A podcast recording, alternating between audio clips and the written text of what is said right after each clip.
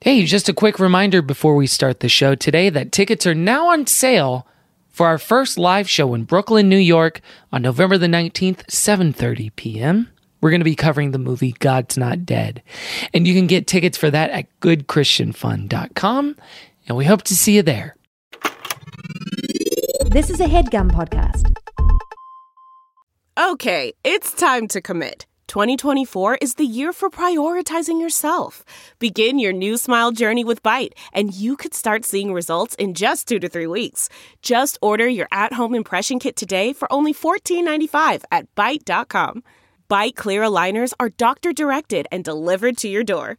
Treatment costs thousands less than braces. Plus, they offer financing options, accept eligible insurance, and you can pay with your HSA FSA. Get 80% off your impression kit when you use code WONDERY at Byte.com. That's B-Y-T-E E dot com. Start your confidence journey today with Byte. In 1997, a children's book by an unknown author quietly appeared in bookstores. The world, unaware that this was the precipice of an unprecedented moment in literature, and we were about to meet one of the 20th century's last iconic characters in The Boy Who Lived. J.K. Rowling's legendary Harry Potter series not only launched several multi million billion dollar industries, it made an indelible mark on our culture. The seven books captured imaginations internationally and created a gateway to a simpler, more magical world. Now, two years prior, Left Behind also debuted on the bookshelves, kicking off a 16 book series spanning 12 years. It's hard to convey how much impact the book series Left Behind had on modern evangelical Christians, but Harry Potter might be an apt analogy. Both books delve into a fantastical world beyond our own. But instead of every kid and young nerdy adult reading these books, just think about every American Christian. In fact, in fact, it might be the perfect yin to Harry Potter's yang, since many Christian kids weren't even allowed to read Harry Potter. But uh, they did get full access to Left Behind the Kids, a very real and not made up young adult series adaptation. Jerry Falwell said about the debut book In terms of its impact on Christianity, it's probably greater than that of any other book in modern times, outside the Bible. Written by Tim LaHaye and Jerry B. Jenkins, the series is a sprawling spiritual warfare epic, all allegedly informed by the Book of Revelation. Allegedly. With monster sales totaling over 65 million, Left Behind serves its complex eschatology with Tom Clancy style pacing and suspense, while touching on the genuine Christian curiosity and fear of the rapture and end times. Professor of Divinity Har- Harvey Cox from Harvard says part of the appeal of the book is the lip licking anticipation of all the blood. Yum. And because Left Behind might be one of the only true franchises in Christian entertainment, the franchising was aplenty, spawning graphic novels and audio dramatizations, books for kids, video games, and, of course, movies. And that brings us to this feature film, Left Behind, the movie. Oh, were you thinking of the 2014 version starring Nicolas Cage? Uh, No, no. Uh, let's take it back to the year 2000 and enter Christian cinema's go to vanilla cupcake, Kirk Cameron. Cameron stars as Buck Williams, a GNN journalist who happens to be in the right place in the right time for the end times. The film kick off what would be only a brief trilogy, beginning with the Rapture and ending with a worldwide nuclear war triggered by the Antichrist. Spoiler, it's not Obama, it's Nikolai. so we watched the first movie of this trilogy, Left Behind, colon, the movie, and we're going to talk about it today on Good Christian Fun.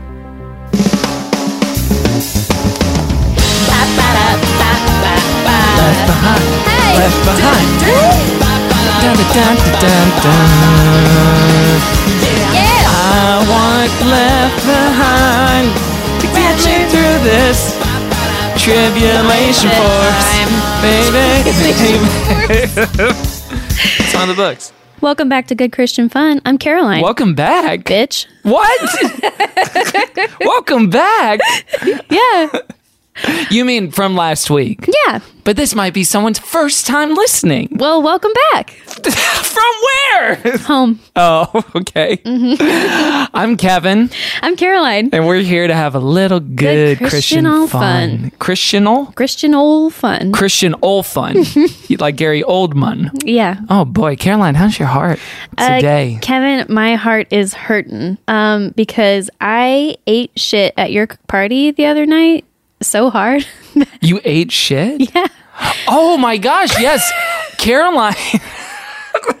we watched the Paul Lynn Halloween special as previously discussed on the show. Right. And I got excited because I saw a cat in the house and I decided I was going to do a cool, like, jump off the back of the couch to go get it, As you do. as you do. Uh, and just in a really slow, like, loud, loud fall, like, just ate it. I think my legs, like, flipped up in the air. I remember the feeling of you falling on the floor, Oh thudding in the house, more so than the actual. I mean, I remember the visual, but the thud is going to stay with me for a very long time. Ross Kimball happened to be there and he said it sounded like a sack of potatoes hit the ground.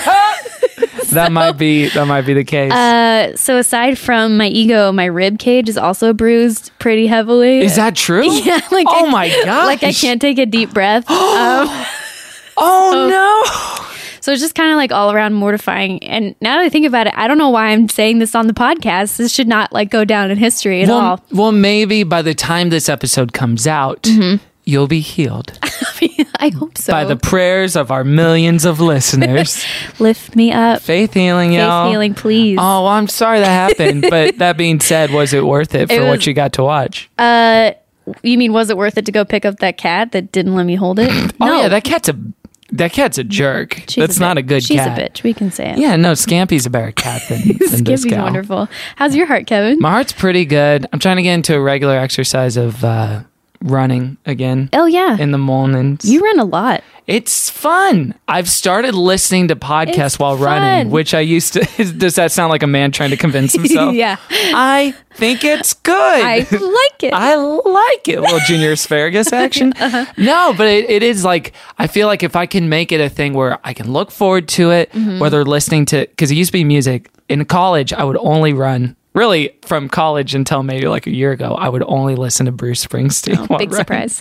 What? Come on. I mean, but there was a lot of songs to listen to. It wasn't There are just a the same lot. three songs Yeah, over and and, I didn't- over there's again. nothing that pumps up Kevin's loins like Bruce. pumps up Kevin Loins. Weirdly, Born to Run, not one of the songs ju- usually.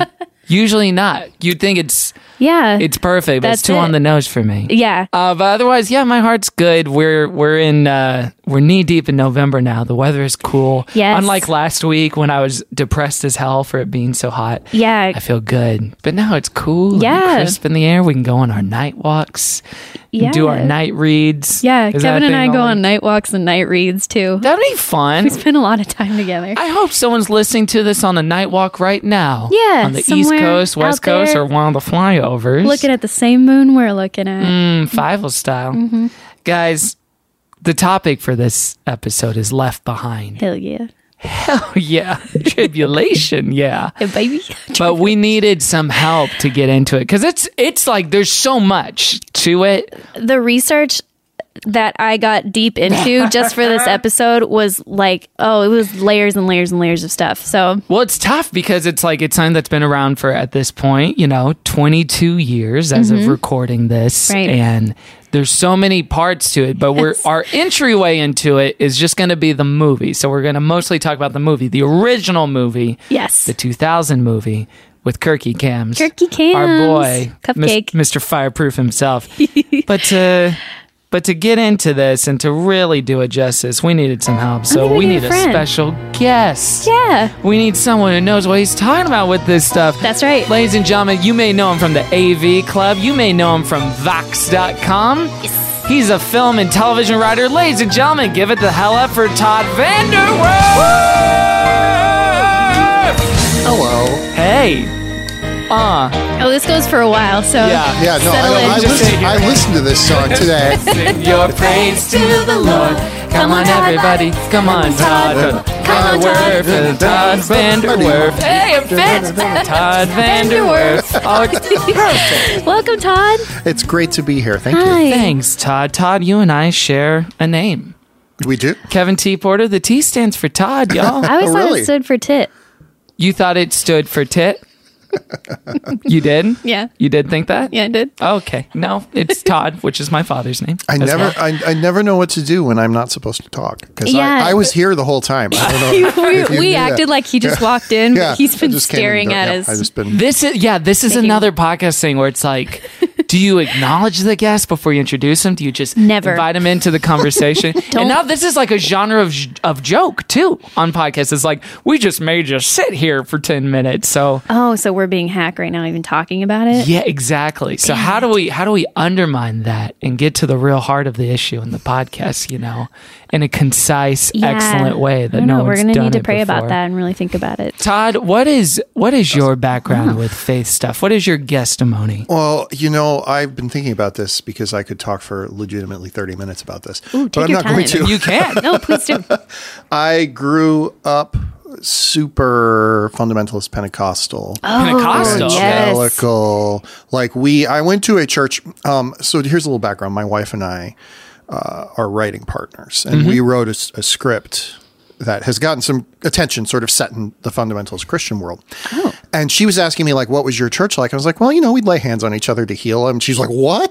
to her that was sap. very different. yeah. And I was like, Like, well, you know, no we talked, touching. yeah, we talked in tongues, and people would like get up and dance in the aisles and all that stuff. And like to me, it was very normal, and it took a long time for me to realize, oh wait, not a lot of people grew up in that. What was your wife's upbringing? Uh, she was Methodist, so Okay. she was So about as mainstream. very- Protestant, Yeah, Yeah. as you very could get. calm. Opposite end of the spectrum. Uh, Yeah, yeah. So it's um, I I and the thing about it is, when I was about eleven, we left that church under mysterious circumstances. I still don't fully understand. Like, Really, like your parents yeah, won't my talk parents about. were like, well, they were what they're- happened? they've talked a little bit about how they saw that my sister and I were coming up on adolescence, and the church like was so strict it said if you dance.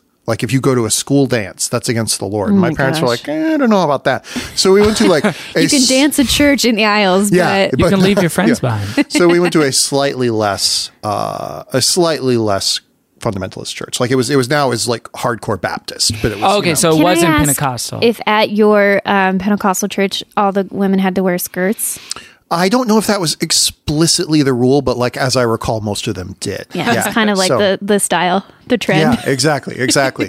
so, but like I, I spent a lot of time, especially like my whole life, really, like wrestling with whether I actually believed in any of this, you know. Yeah.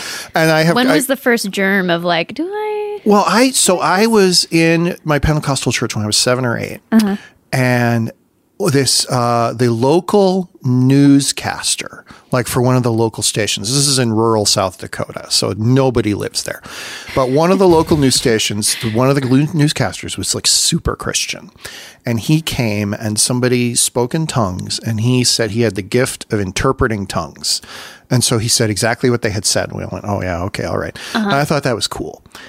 And then about a year. That's Very like your cool. Hollywood star. yeah, exactly. In this small that town, was, dude. Like, that he's was on like TV. if if Kevin started speaking in tongues and Brad Pitt came through the door and was like, "I know exactly what you just said," I would believe every word. Absolutely. but I had this dream last night.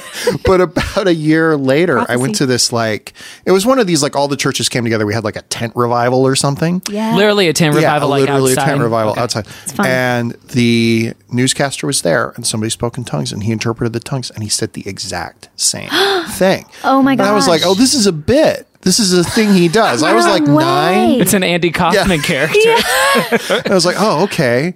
So he's lying. And then that, like, I still Oh my believed gosh. that, like, you know, you could speak in tongues, you can interpret tongues, but I was like, but that guy is lying. And, like, that was like the moment where I was like, okay, some people Some are. people can maybe Yeah. make fabricate this a little bit. yeah. Um, so was it like generic enough that it could just yeah, work he was in like, any it was, situation? I, uh, the thing I remember about it was that God says he's walking through the world like a lion. I was like, oh yeah, and that's hit a the rousing. lion Cool. really hard. Yes. Yeah. Relevant. yeah, he was just like sort of doing like Isn't Bible that a Mad Lib. metaphor for the devil in the Bible? Or no, it's a dragon. There's, there's, yeah, uh, it's it was basically Bible Mad Libs was what he was doing. It's like, God's walking like a eagle, Like a virgin, my like a Spurgeon. Preached Kind- for the very first time. great. Thank you. kind of the next time when I was like, I don't know how much I believe this was, when I was in high school, Ellen DeGeneres happened. Like she came out and she did her show, Mm-hmm. and I was like, and I was bullied when I was in high school. Like like kids made fun of me for being you know really straight laced and uh, you know I didn't Like a goody swear. two-shoes. I didn't swear. I didn't drink. I didn't do any of that. And What are they- their names? I want to go talk to them. I'm gonna go shake them It up. sounds like you want the names. Oh, you want? Oh, I, you want the names of the bullies? what the names they were calling That's what I him. thought you said. That's What were the terrible. names? I thought they were hilarious. but the you know the joke they went to because it was the 90s and they were teenage boys and it was easy was that I was gay and that like my best friend and I were gay and Yeah. like I you know I it was really hard for me and so the Ellen thing happened and I distinctly remember being like well what if she you know was just born that way and my father was like no nobody is just born gay and I was like you know as somebody who's been made fun of for this and like feels terrible about it I don't think anybody would just be like oh yeah I'm going to decide to be gay Yeah, like I think I'm gonna opt into this whole situation. This seems cool.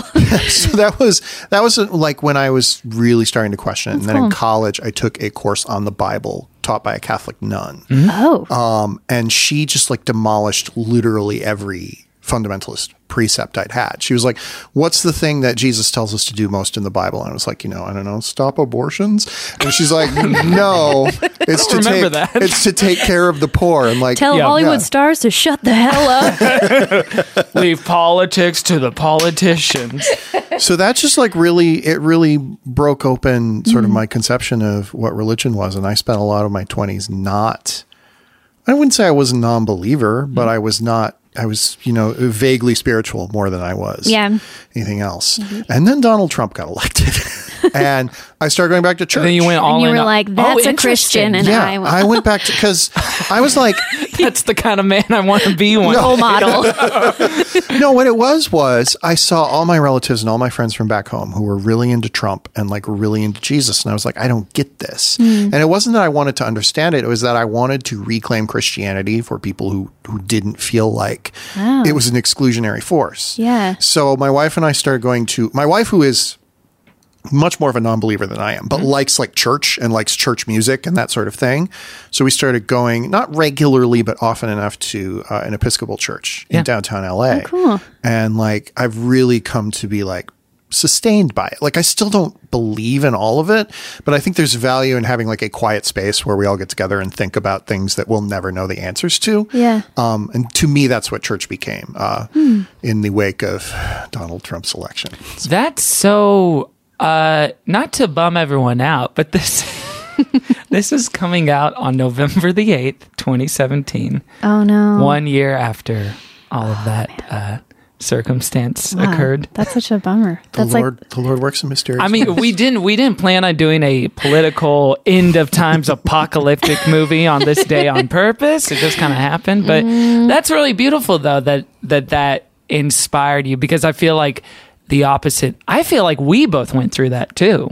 Yeah, it is special that instead of pushing you away from what seems like a, this collective identity around c- a lot of Christians, Yeah. was more of like, wait, no, I don't. No, like the let's th- set a section apart and like remember what we came through. I knew that Christianity wasn't just evangelicalism. Like Right. it wasn't just the qu- quote unquote Christian culture. Mm-hmm. Like there's Catholics and there's Lutherans and and Methodists and you know Mormons and people who are Mm-hmm. under the Christian umbrella Right. uh, who live very different lives from the life I led when I was a kid. And like, th- for as many times as I tried to get people to understand like what my life was like growing up, I realized it must have been pretty niche. And like that was hard for me to escape. I think. yeah. So Have you gone back to any of those churches? Like if you visit home? the one that I went to when I was a kid is like not there anymore. Oh. I don't know if they shifted to another location or they tore it down or this what. mysterious post adolescence yeah, departure. My, my parents, uh, my parents now go to uh, a UCC church, which is more conservative than your average UCC church, but one of the more like liberal denominations. what does in- UCC stand for? Oh, uh, United Church of Christ. they in like especially in cities, they're often very um, they're like often very LGBT friendly. Okay. Um, take care of the homeless, whatever. But That's it- kind of a big turnaround for your parents then, right? well, with the church they go to is not that way. The thing about UCC is that every church sort of sets its own rules. So, like the church they go to is still really conservative, Yeah. but it's more liberal than like the churches I went to when I was growing up, and so Cool. Who knows? yeah, but I just I just want to say I think uh, it was God's plan to elect Donald Trump so that I could tell that anecdote. Hey, like I- that's it the was whole all reason. worth We went through a lot, but we've arrived here, and I'm grateful. I feel fulfilled. I think everything's going to be all right. yeah, Oh, it's Also, okay. too, I want to say I think it is lovely that even though not being gay yourself, that having even a sort of personal, um, almost like brushing against that Yeah. those ideas and that community created empathy in you. For Yeah. I feel like that's it. Just takes one either experience of of either connecting with someone who's personally because to everyone who pushes all these sorts of different beliefs and ideas of like what the bible says about homosexuality and stuff i, I always just want to say how many gay friends do you have Yeah. not just like Yeah. i met a guy but like how many It's- friends It's very hard to reconcile once you actually hear someone's experience with it and how it feels t- to be gay or Mm-hmm. be gay in the Christian community or just be gay in the world and all those things. It's very, very hard to reconcile. Like, well, no, you don't feel that way. Yeah. So, One of my best friends in high school came out as gay after college. Wow. Uh, and ha- that has really been hard for some people in my community to Yeah. like, because everybody knew this kid, everybody like was friends with him.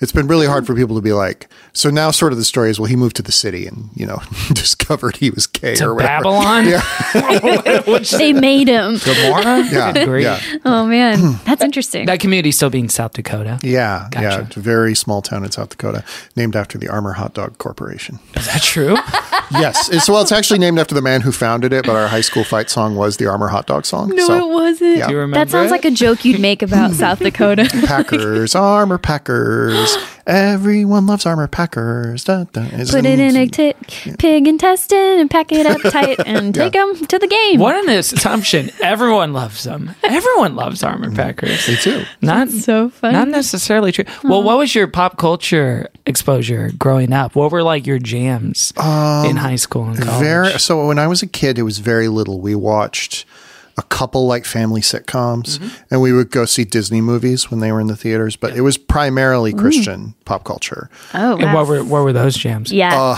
Um, I well, uh, w- we're going to be talking about it later on the show. I'm sorry to spoil it, but uh, the the Amy Grant album you guys pulled up like sent me Oh, on- age to age. Yeah, so I mean, Oh, like yeah. a like a like a Proustian reverie, like my childhood. Um, no, I but my we had a lot of kids uh, Christian music, Salty the Songbook, Oh, Salty the Sea Yeah. and Songbook's big. GT and the Halo Express.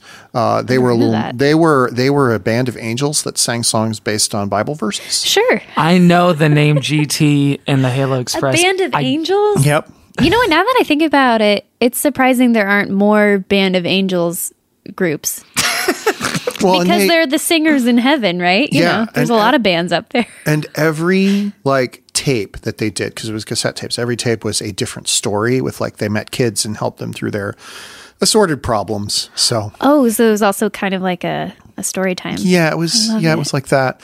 Um, but no, I, I watched a lot of kids Christian TV shows. things like VeggieTales? that. no, What a Gospel shame. Bill. Gospel Bill was well. Veggie Tales is funny because when I was in high school and college, I still hung out with a lot. Like I, st- my dream was still to marry a virtuous Christian girl. Like that was still top of Proverbs the list. 31. A One long gal. skirted woman. So I would I hang out, gotcha. I would go like to these like youth group hangouts and stuff, and I'd meet these girls, and I'd be like, "Wow, you know, she's cute, whatever." Mm-hmm. And then she'd be like, "Let's watch Veggie Tales," and I'm like, "Mm." And I like junior Veggie high? Tales. I, Yeah. I like Veggie Tales. I was just like, "I- "We're 19." But but at nineteen, have that was something you the know we girls, can like, do whatever we Citizen want now, Kane. right? we don't have to. That was what Stranger Things was to them back then. It was Veggie Tales. this reminds me, you talked you talked in the last episode. Um, this is a callback for those of you who are just joining. us. Call that. Welcome back. Um, you talked about people who are like, I just saw the girl I'm going to marry, and like if that doesn't work out, absolutely, absolutely. Mm-hmm. You did that? Oh, no I way. told Can you my tell a mom- story, please? I told my mom. So I went to my I went to the college I was going to go to. Yeah. They had a scholarship weekend where like they had kids who had the scholarship show those of us who were incoming freshmen around to be like these are the ropes this is what you get. Oh, And they uh, they paired me up with this really sweet, really pretty uh, really like virtuous Christian girl who like really was on fire for the Lord as On we would fire, say. Uh, quote unquote. On fire for the Lord. I just I was so taken with her. I was so excited by her. I told my parents, I think I'm going to marry her. I changed which college I was going to so I could go to this college so I could be with her. Oh my gosh. And then the first day of college, this other girl walks into my room and I married that girl instead. So- Oh, whoa. no way. Yeah. Oh Wow. my gosh. And I never, but I, I never would have. And the thing is, my wife, before we went to college, we knew of each other and she like had a, like a dream about me. What? And like, not like, a salacious dream. No, I know it was what you mean. just like Yeah, we were like- ha- we were hanging like out. And we, we were going gonna to hang out together. Yeah, like we were going to hang out. And So like, maybe when you pointed at that girl, you were maybe your wife was like slightly behind her. And Somewhere- God got confused about his will. Oh, that one. God just fixed it for you. I like I like that idea. oh man. That's really sweet. So you met your wife on the first day of college. Mm-hmm. the first day of college, and we've been together ever since. Did you go to a Christian college? Or did no, you go to a uh, I went to secular I went to a state college. Uh, the thing about South Dakota is that state college, uh, Christian college, it's all the same thing. like South Dakota. everything there is so funneled. I'm just gonna copy through. and paste that culture. Caroline, we gotta do a live show in South Dakota now. We gotta do hit it. that town. I hope there's people in South Dakota Packers, listening. baby. I wonder if there is. I hope to God there is. Yeah. Go Jacks. Send us a Go picture Jacks. of a hot dog if you are a listener. For South If you're a Dakota. listener in South, Ja- South Dakota, send us a picture of a hat dog. It's that simple. hot dog. Oh, Uh, guys, I think it's time to dive in. Shall we get to Oh, it? It is time. All right. Come on, let's go. I'm diving in. I'm going deep. And on my head, I want My feet down on the slope. You don't know this? Nope. Head out. You gotta learn this. The river's deep. The river's wide. The river's wider than a hide. I'm I'm gonna gonna swim. I'm diving in. I got it. Yeah, you got that woo at the end. Left behind. Behind the movie. Left behind Colin the movie. Okay, what is everyone's? Uh, what was your experience with Left Behind? What's your? Do you have any nostalgic attachment to it at all? I tried. So uh, my mom bought the first book, Mm-hmm. and we both tried to read it, and we got like 50 pages in, and we were like, no. Really? Yeah, she was just like it's so poorly written, and like, Oh, yeah. like my mom has like my mom has taste. Like her, she has taste Right. in her Christian culture. Like, Yes. Mm-hmm. she doesn't just listen to anything. And Left My Behind was mom just too. not for her. She was Yeah. like, "Oh, this is not." my mom very like good." loved Frank Peretti, who's a very popular Christian Yes. author. Who I I, know think is Frank actually Peretti. yeah, he's like the a, Hangman's Curse. Did you write that one? he's yeah. kind of the Stephen King of Christian culture, and like Stephen King. this present He writes darkness. kind of like horror, like Yeah. sort of scary, but it's actually It's just always a demons. spiritual thing. It's Yeah. always a demon. Well, and I forget if it was LaHaye or Jenkins, but whoever's idea it was first, they asked Peretti to co-write with them, and he said no. oh yeah. no way! Yeah, so he turned them down. I know that for sure. So you got fifty pages in, said, said no. no, Yeah. thank you. this is this is very. Did you bad. try that for all sixteen books though, just in no, case? but uh, co- completely coincidentally, completely coincidentally, about a month ago, I read the plot summaries of all 16 on Wikipedia. you didn't. Because I was like, how did they get 16 books out of this? And uh, the last one is set. This is a spoiler for everybody, so skip ahead if you don't want to. Oh, hit that 15 second Yeah. button, y'all. Uh, the last one is set after the second coming of Christ, and it's like a murder mystery. What? it's set in like the thousand years after I Christ. was like, returned how could you even get murdered in this and it's time? about trying to save people like trying to like get salvation for the people who don't believe in christ even though he's literally sitting right there like it sounds, so Sounds too strange. Oh my gosh! complicated. Only Christians would still be like, we still gotta get some souls So in, like complex. post Jesus. So the last book came out in 2007? something like that yeah, yeah, right. If it's He starting was double publishing at one point, right? Because it's six, Two a 16 year? books in 12 years, right? Hmm, Yeah, that would make sense if it was like That's a crazy pace. LaHaye and Jenkins, George R. R. Martin, they are not. well i think it, wa- i think it was they had this 12 book series which is left behind and then they were like we got to do the prequel we got to do the Oh, book right. that says about what happened after everybody was taken up into the air so there's a book about what they do for the seven years while they're in heaven uh, and then they did some Oh, sequels Uh, Yeah. Where they're all I need to naked. read that. I feel like that would be actually a, like a delightful portion. Of Well, and here's the thing: it's like it's tough because I guess in an ideal, perfect world where we all have all the time in the world, it's like read this book and then we'll talk about it, like do a book club on a podcast. And I know there Oh my are some gosh. podcasts where they read books and we just talk did that about for it. 16 episodes. I couldn't. I would die, and I would never out. speak to you again or do this podcast again. Like it, it's too much. There's so much here. So Yeah. in the case of LaHaye and Jenkins, it I- I- guys like researching these men How how how deep into the research did you get? I, I know got- you got pretty deep. Uh, I know a bit. Yeah. Yeah. Well, can we do a quick? I just want to do a quick like um, brush up on what these guys think the end times timeline is because that'll probably be helpful Sure. in knowing that. Um, so the study of the end times is called eschatology, and then there are Yeah, uh, there's some God's planning. All there's right. some- yeah, this is some heavy godsplaining. And then there, these guys are called dispensationalists. And dispensationalists, there's a lot of like different variations on this, but basically, a lot of cool different flavors yeah, of pick and dispensationalists. choose where you want to be tortured. So, what happens is in the book of Revelation, uh, there- they describe kind of this apocalypse time. So, we're in just sort of our normal time, right? We're in the normal, like, human age post Jesus on the cross. Mm-hmm. And then um, they believe that one day, suddenly, like a thief in the night, quote unquote, ev- all the Christians just get raptured up, which means we just zap straight up to heaven. Which the word rapture didn't appear in the Bible until right. the- it's just until, like, like, the 1800s Yeah, the Bible is and one just like of the they're just taken translations. up or something. Yeah. Okay, and so then after all the Christians are raptured, everyone is left behind. oh wow, I just said it without even trying. Oh, wait, oh, you I weren't trying wasn't to. even trying. So everyone See, is it just left happens. behind. It's a perfect title. And then they're kind of at a loss of like, what happened? And then yeah, they're all Fred Willard. slow and that's covers seven years and then that seven years the antichrist is slowly rising to power okay and the antichrist is the worst guy and he's called abomination he's various things Did okay? you say Obomination? Obam- yeah and that wasn't a mistake oh shit!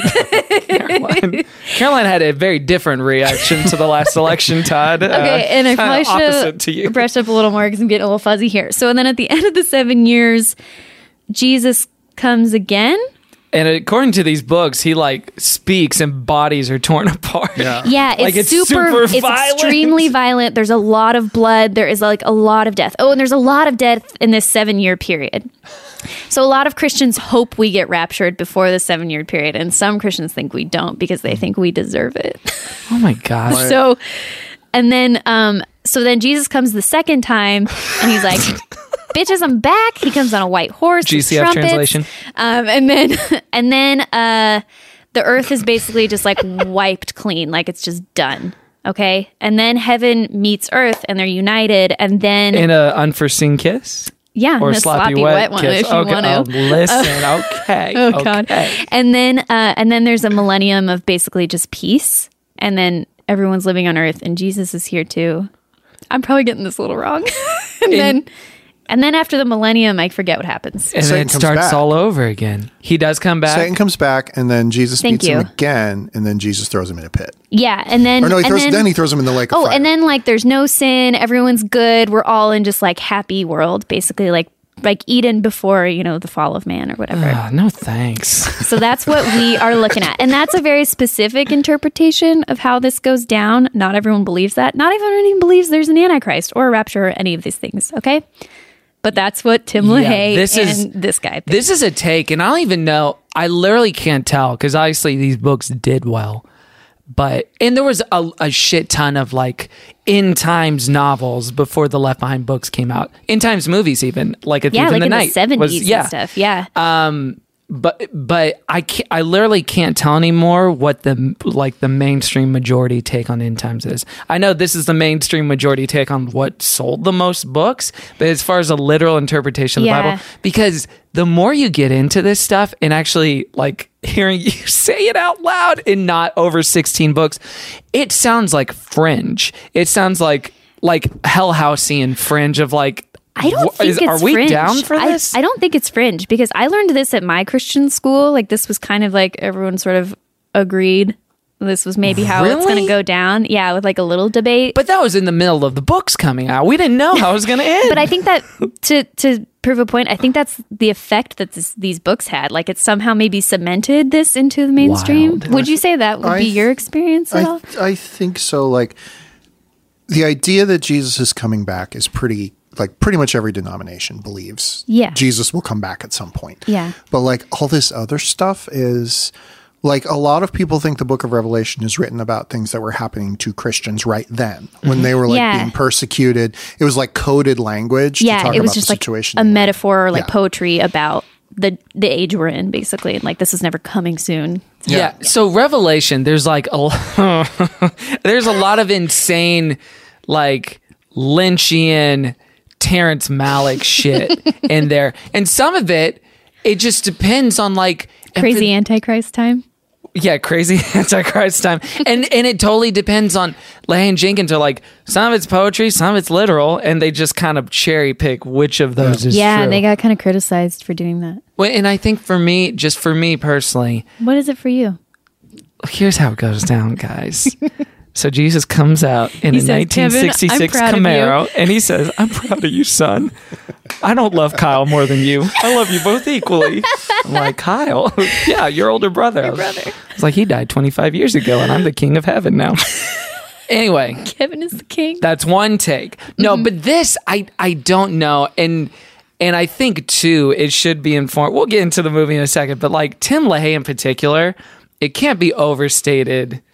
Uh I mean, he is uh, I don't know how to say it other than I don't think he's a great guy. He- well, he's an extremely influential figure, which I didn't realize. Like, until one I of was the- like reading into him. Like he's a huge. He has all these think tanks for like politics, and he's founded a Christian college, and like has been the spiritual advisor to, like George W. Bush and a lot of stuff. So like. He he has really built a lot, and his wife too. Also started And the, like, Huckabee, he spiritually advised Huckabee. yeah, that's too. right. Yeah. and and I was reading a lot too about how the end times, this is a whole nother topic too, but how it has really changed how even conservatives do their politics, like thinking that we're coming to the end of the world or that Israel needs to Yeah. be protected at all costs or all these kind of things. And like it's literally changed our political landscape, this idea. Well, you don't need to believe in climate change if you think it doesn't matter. like, well, it's all gonna go burn anyway. If you think Jesus is going to come in and do a sim Earth reset and be like, let's do different climate, Earth. yeah, it's like, mm, I'm just gonna ride this out. Which is so funny because it is sort of like the fatalistic, well, criminals are going to get the guns anyway sort of thinking. yeah, exactly. Right. that's to yeah. do. And LaHaye in particular, he he wrote a book in the seventies called well, it's first called The Unhappy Gays, and then it was retitled What Everyone Should Know About Homosexuality. And it is hateful. It is insane hate rhetoric Yeah. about how homosexual homosexuals are predators and they're all promiscuous and they're all this and that and like Mm-hmm. Vile, I think he's a hateful guy like or at least that is a hateful in my view a hateful text his wife runs this what's the name of her It was. organization It's like the Coalition of Concerned Women for America, or something like that. which is innuendo for feminists suck, stay home and support your husband, Maybe. or us. Maybe I know I'm they painting c- with broad brushes I know, here. yeah. And and again, it's not like I mean We could all be wrong. They could be completely right about the tribulation. It's coming. Oh, I'm not even saying. I'm just saying, like he. All I know for sure is like LaHaye was one of the primary guys that said, "Hey, Jerry Falwell, you should get more political." Like, like the Yeah. quote aside that you read at the beginning in the intro, he was like his right hand man in a lot of ways. Oh, interesting. And so the Christian right, Tim LaHaye was was instrumental in creating in the 1980s. Jerry Falwell. He's the president of Liberty University, right? Well, yeah, his son is now. He died Oh, a couple years back. I didn't realize that. Okay. his son has carried on his legacy pretty much how I imagine he would have done it were he still alive. Yeah. Like, you know, aligning with Steve Bannon and Trumpism and all this Right. stuff. So interesting. so those are the guys. And then Jerry B. Jenkins is some dude. The boys. Jerry B. Jenkins was a sports writer.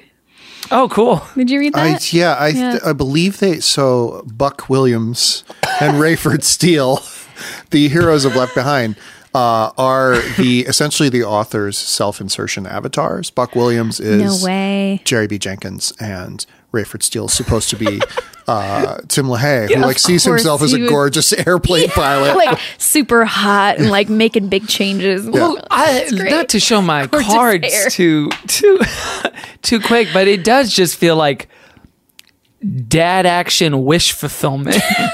It is like for dads Wait a by minute. dads. Watching watching the movie, I was like, who's this for if not like a 45-year-old guy in his cargo shorts? Oh my gosh. On a weekend being like, yeah, flirting maybe with a flight attendant, He doesn't- getting mad poon, reconnecting with his kids. Yeah, I mean, it it feels for it just feels like it's for fathers. and he's got his wife out of there so that guys can really just be Exactly. Intimate. Like, rapture the Wow. old lady out. Just like have Can we talk about the names that they created real quick? Um, Please. let me list the names for you Buck Williams, Rayford Steele, Bruce Barnes, Heim Rosenzweig. Guess what character he plays? Dirk Burton and Ivy Gold. Uh, You know what? I think I believe Dirk Burton was created for the film, and I am 100% sure that his name was Dick Burton. And then they were like, You mean like Richard, somebody like who was working like low level craft services or whatever was like, You mean like Richard Burton? They were like, Oh boy, we better do something. so, how about Well, and you Dirk can't have Burton? you can't have Dick in a Christian Yeah, movie exactly. either. Not yet. Caroline and I have an announcement we after are the show. working on a piece. Well, Dirk Dirk Burton actually starred in the Rural Juror. Dirk Burton. He did. No, that's true. You guys are laughing. He really starred in the Rural Juror. I just can't. Yeah, man. So I guess yeah, we can start talking about the movie. The movie only covers, which by the way, again on the note of the creators, they made this movie. They made Tribulation Force Left Behind two, and then they made another one where Lou Gossett Jr. is the president. And then Mm-hmm. LaHaye and Jenkins sued Cloud Ten That's right. and said, "You know what? You screwed up our vision. These movies suck. Yeah, and it they should like be really remade." resented these movies. they thought they were like cheaply made and not their you did not do their justice. Their beautiful writing to our was masterwork. That's what it feels like. So, so then that's why they remade it again in 2014, which uh, uh, with Nicolas Cage and Chad Michael Mudface and the Buck Williams Yeah. role, and it got panned and it made no money. But It's, they're like, it's we rated love this worse one. than this movie. on on which RT. is Shocking. That's yeah. amazing. Oh gosh! So this movie begins with an opening monologue from Kirk. How do you describe both a beginning and an end? He's he's down a well right now. We should have known better. There's a But we didn't. lot of people down there all humming. it starts in space. You see the Earth. What does it matter what we think we know? In the end, there's no denying the truth. Uh, let's take that again. More general, denying what we know. There's more truth to the. Does it's just anyone like the have broadest, like less gravitas in their voice than Kirk Cameron? like opening up maybe a me? space I don't shot. know. yeah, I, I wanted it to pan out, and he was like on a sh- space shuttle. How like, do you begin? okay, so this movie yeah, it opens up, uh, and then they're in the Middle East, and you know that because they're in the wheat because fields. they play that Middle Eastern flute Yeah. music. That wait, play it real quick.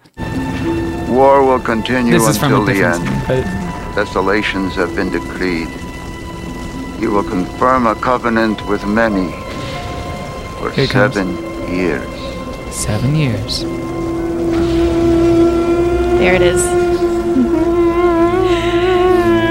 Now tell me if that doesn't sound like George Bluth's Caged Wisdom. Oh, videos. totally. I think it's the same. It's it's the Sabbath. It's Thursday. Shh, shh, shh, shh, shh. Yeah, it's the same thing. I think Vaguely spiritual music. I used to work for a composer, and uh, I believe that instrument is called a duduk, That sounds right. a duduk. Yeah.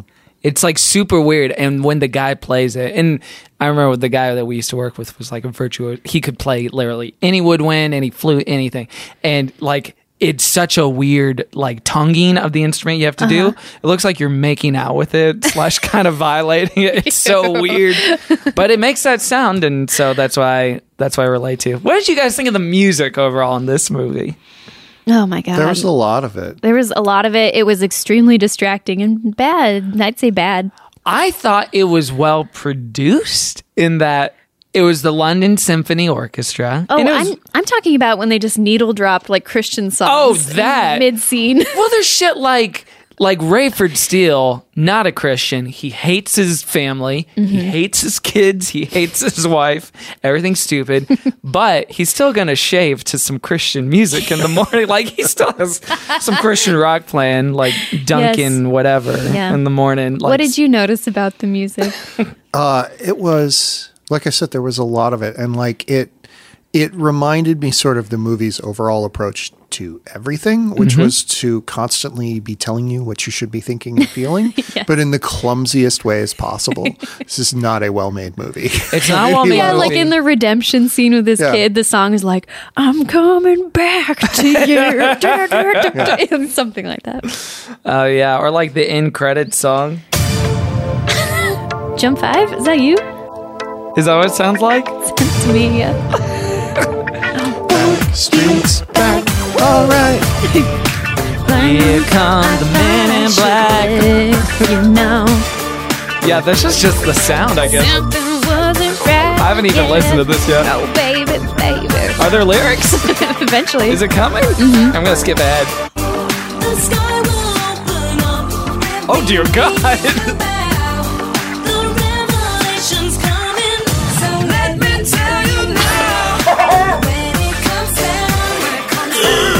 I did not listen to this. I didn't either. I clearly should have. How did I not listen to This is an on-air discovery for all of us. You told me to pull this. I thought you listened to it. I just, I just, not. Oh my gosh! I just heard the intro and thought Jump Five. I didn't realize this was a Backstreet version of a Revelation song by the End Times. Oh boy! So I think the budget for this movie was four million dollars. They did a weird thing with it where they released it on video first, Yes, and then they put it in theaters.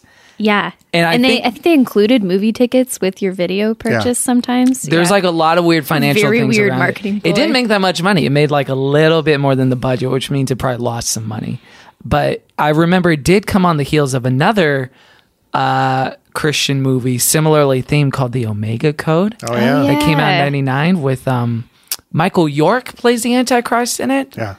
uh, Oh, I didn't who realize some that's people will remember as Paris Geller's professor on Gilmore Girls. I don't remember that.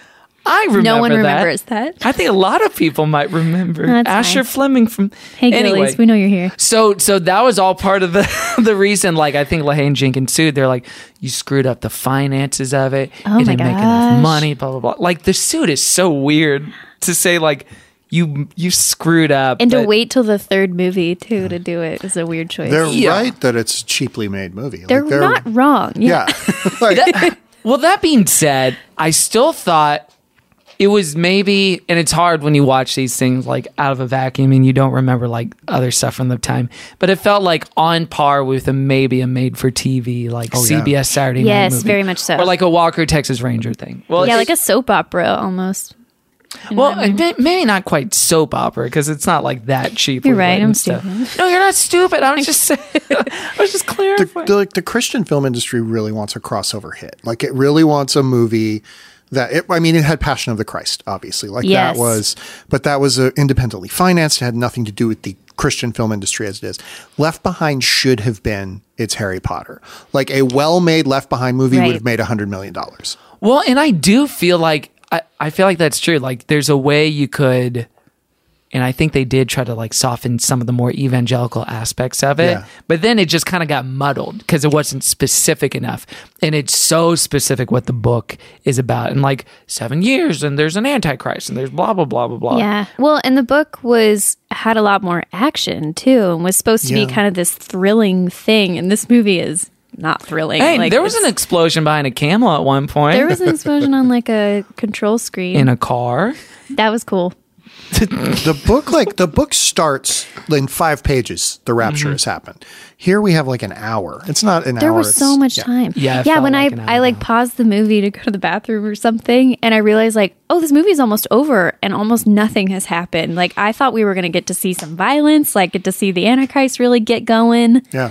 But It's- it like ends with the I'm jumping ahead, but it ends with the Antichrist like showing his little character turn Yeah. into a bad guy, and then it's over. it's structured like a TV pilot. Like it's not Yeah. structured like a movie Totally. at all. Yeah, it is. It felt like all intro, Oh. Yeah. and nothing to Like an it. extended pilot. The f- like the first half hour is like, Like Ray. the, the first half hour is like the first half hour of Independence Day. Like, Mm-hmm. you can see a world where these different characters, and you know they're on the verge of the disaster happening. Right. like where they Yes. kind of have their own interesting storylines, and then the disaster happens, and they all come together, and then you know they do something after that. And like that movie probably could have sold well, but it also I also probably would have had to have engaged in like all these characters are non-Christians at the start because they all have to be left behind. So Right. like they need to be like I don't know, drinking a drinking or you know, or say casually swearing or like things that you can't do in a Christian movie. So Right. weirdly, it's like a failure of nerve. That's always the problem with these Christian movies is they they want to have like, you know, bad non-Christian people, but the baddest they can get is like lightly alluding to sex, you Yeah. know, or like Yeah, Ray kind almost of, kissed. kind of mean, you know, but no, nothing like really overtly You're mean like, because "Shut the you need to still God, root yeah, for them. You can't, yeah. Uh, You can't really. so get yeah, into the they do end up nitty-gritty. these kind of like clipped winged bad Ray- people. Like Ray once shook Hattie's hand and held her hand just like a second too long. yeah. Well, there is a shot where they almost kiss. Yeah. And I was Oh, right. I was concerned about that because as we discussed in Fireproof, Kirk and Chelsea have a have, have Kirk an does arrangement. Not like Anyone kissing the other except for each other. So I was watching for that. I was watching. For I that. w- and they Oh, do cut away before they make contact. Come on. And it's like you want to see them kiss so bad, kiss on our but they mouths. never do. And I agree with you. It should have been. I feel like the world is interesting. Like the world in which a rapture occurs is interesting. And honestly, so much of what I thought during this movie was, oh, I wish there was something great that happened in this world. And it's like, oh yeah, it did. And it was the leftovers on HBO. Yeah. That's the interesting version Nate of Left brought that Behind. up too. of, Like this, that was a better version, and the stakes are high, and you feel like the actual terror. Whereas in this, when the rapture happens, people are either like buck wild, hysterical, Buck. or you're buck and don't seem to care very much. Like, Well, the, pro- the problem with the thing that the leftovers did that got around the problem with the rapture narrative is if the rapture happened right now, Mm-hmm. we would know it was the rapture. Like if just the Christians went. yes, we like- would figure that out so fast. And in Left Behind, nobody knows. Like they had, like they're like, where are we going to find this out? And they find in this ancient secret book called the Bible, Hmm. which like has the mis- the answers to the mysteries that they Yes. just had never thought of. no, they found it because one of the pastors. l- Filmed a left behind T.D. Jakes. video T.D. Jakes just in did. case the rapture happens. Yeah. Which got me thinking Does every pastor have an end times video that they've hidden in their church? I think I Just think in case. The answer is yes. Sidebar: My family had uh, little like letters, not videos, but like letters that way. were like, "Here's where we've gone." Are you kidding me? for people who would go through our stuff. No, you didn't. So we did. Really? Yeah. And Mm-hmm. my Do you mom still like, have yours? I have no idea. Like like I'm sure they still have it. Like my mom just mentioned it very nonchalantly to me one time. She was like, Oh yeah, rapture alert, We got one. You know, we have Yeah. our will, we have. It's like it's like it's like a letter saying you're probably very concerned, but we're very happy we're in heaven, and here are some tracts you can read about like That's kind of sweet. yeah. This- yeah, but taking but care you of were it. saying the leftovers got around that problem by having it just be. Oh, I'm sorry, A yeah. lot of leftovers- different. yeah, the people. leftovers. Everybody's random. So, like a major plot point of that is like the one major Christian character is like it shatters his belief system Mm-hmm. because it Oh. just happened randomly. Because he And, thought like, it would, he would be in it. does Christianity matter if the rapture happens? And like, it just takes people at random.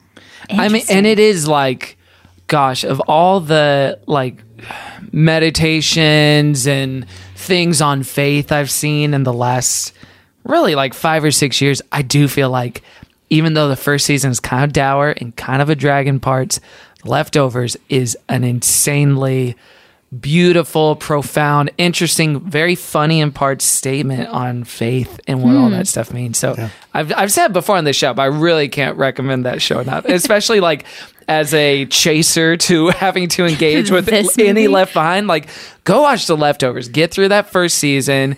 It's a really, really great show. And you don't have lines in The Leftovers like people describing Buck. Buck would have filmed Hiroshima from ground zero if he'd been there. Yeah, that's our buck. That's our Buck. That's our buck.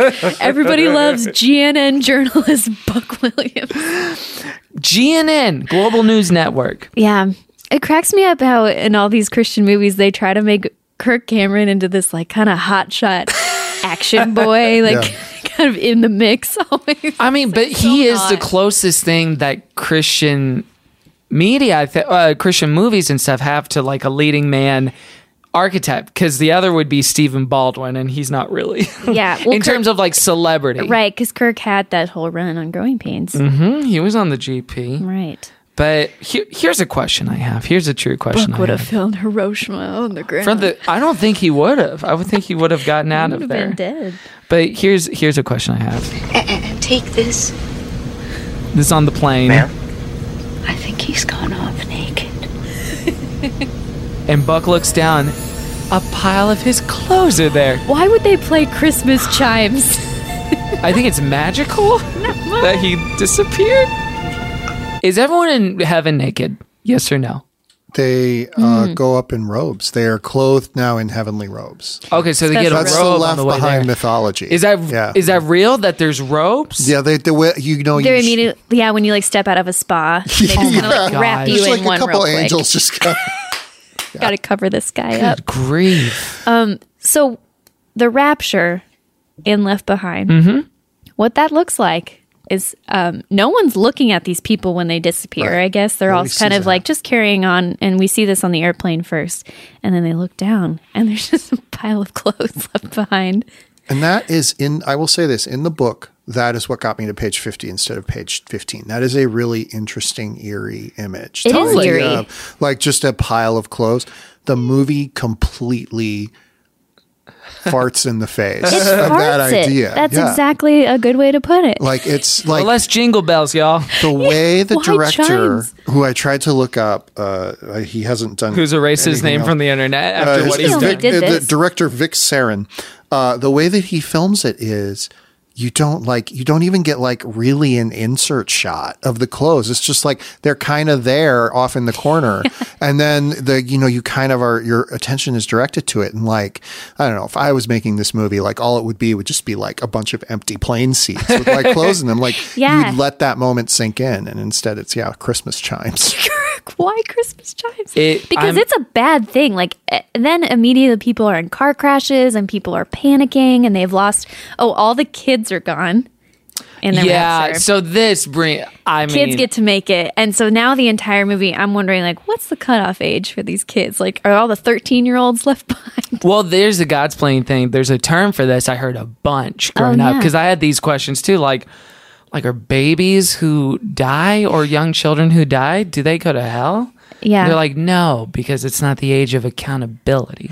The Yeah. age of accountability is a term Age I of heard a accountability. lot. Mm. Okay, right. Where it's like if you're this age, then you know right from wrong and you can make decisions. And now you get to go to hell if you die suddenly, basically. It's an insane like and I Because think there that's is like some obscure verse, I think, where like King David has lost a baby or something, and he mentions like, "But I'll see it in paradise." Yeah. and so that was Yeah, like, it's oh, with that's the why Father now. Kids get to make it. But again, it's one of those things like you take one verse and it's like, this is all true because this is all, all this eschatology, predispensational or blah, blah, blah, whatever it Mm-hmm. is. It's like you have to fill in so many gaps and play so many like puzzle Um, games. to, dogs, to- dogs are left dogs behind. don't make it. Come on, man. And you don't even like I dogs. know. And I you got felt so for sad every those time I dogs. saw a dog on an empty leash or the hamster left in its cage. All dogs go to hell. All hamsters go to hell. It's a bad situation. sad. Yeah. So that bummed me out. It doesn't feel like it takes place in any sort of real world. Like This if- movie. If yeah, if Yeah, can you break that down? Like, why does this feel like hollow? Some of it is just well, I can I can be very film critic about it. Please but do. Some of it is just that it is shot in the least interesting camera angles ever. like say there's a scene between two people who are talking, it cuts to one of their faces in like mid close up, then the other face in mid close up. It always cuts on the dialogue. You never like have a moment where you you know see over the shoulder or something like the, the setups are very staid and prosaic and like the reason it feels like a tv show is because that's how tv shows are often filmed because they have Yeah. to go so quickly they just do shot reverse shot you don't have reverse- yeah. space just to like what like observe something yeah okay and there is um you know I, there there's three scenes in this in which men slide down and cry on the floor i noticed that one of them ray ray gets saved and he opens up genesis and starts reading oh my gosh in the beginning it's like me at quiet time just flipping randomly through the bible I was like ah, this seems a good start but after he gets saved, he starts reconnecting with his rebellious daughter, Chloe. And there is a scene where it did feel like there was a bunch of scenes in a row where I think they just did one take. They're like, yeah, we got to move on. And in, parti- in particular, with this scene, I think the actress, whoever she is, comes in too early on a line and then restarts again. No. But they didn't use an alternate take. So listen to it here. If I could just take the you clock and telling turn it me- back a few minutes a day, I would. Are you telling me that they're dead? Oh my gosh. They're not coming back? They're not. And I don't think not this- notice that. This is not a Robert Altmanian sort of like homage to conversation and overlap and parenthood or something like that. It it feels like It was just We very got much it. A flub. If there's two things I know about Tim LaHaye, it's that he is a terrible person, but also he's a huge fan of Robert Altman's work in the 70s. Nashville was formative on this piece. Um, Do you want to talk about? Oh, by the way, um, so what's the dad's name? oh, Rayford Steele. Rayford Steele. Rayford Rayford Steele. Steele, is an Steele. airline pilot. And he's the one flying the airplane when all the people get raptured on it. Mm-hmm. And he's the one having this affair with the flight attendant. Although it seems they just kind of like talked to to each other in the galley. I think they touched butts once, and that was the. but it was an extent. accident. Yeah, Uh-huh. um.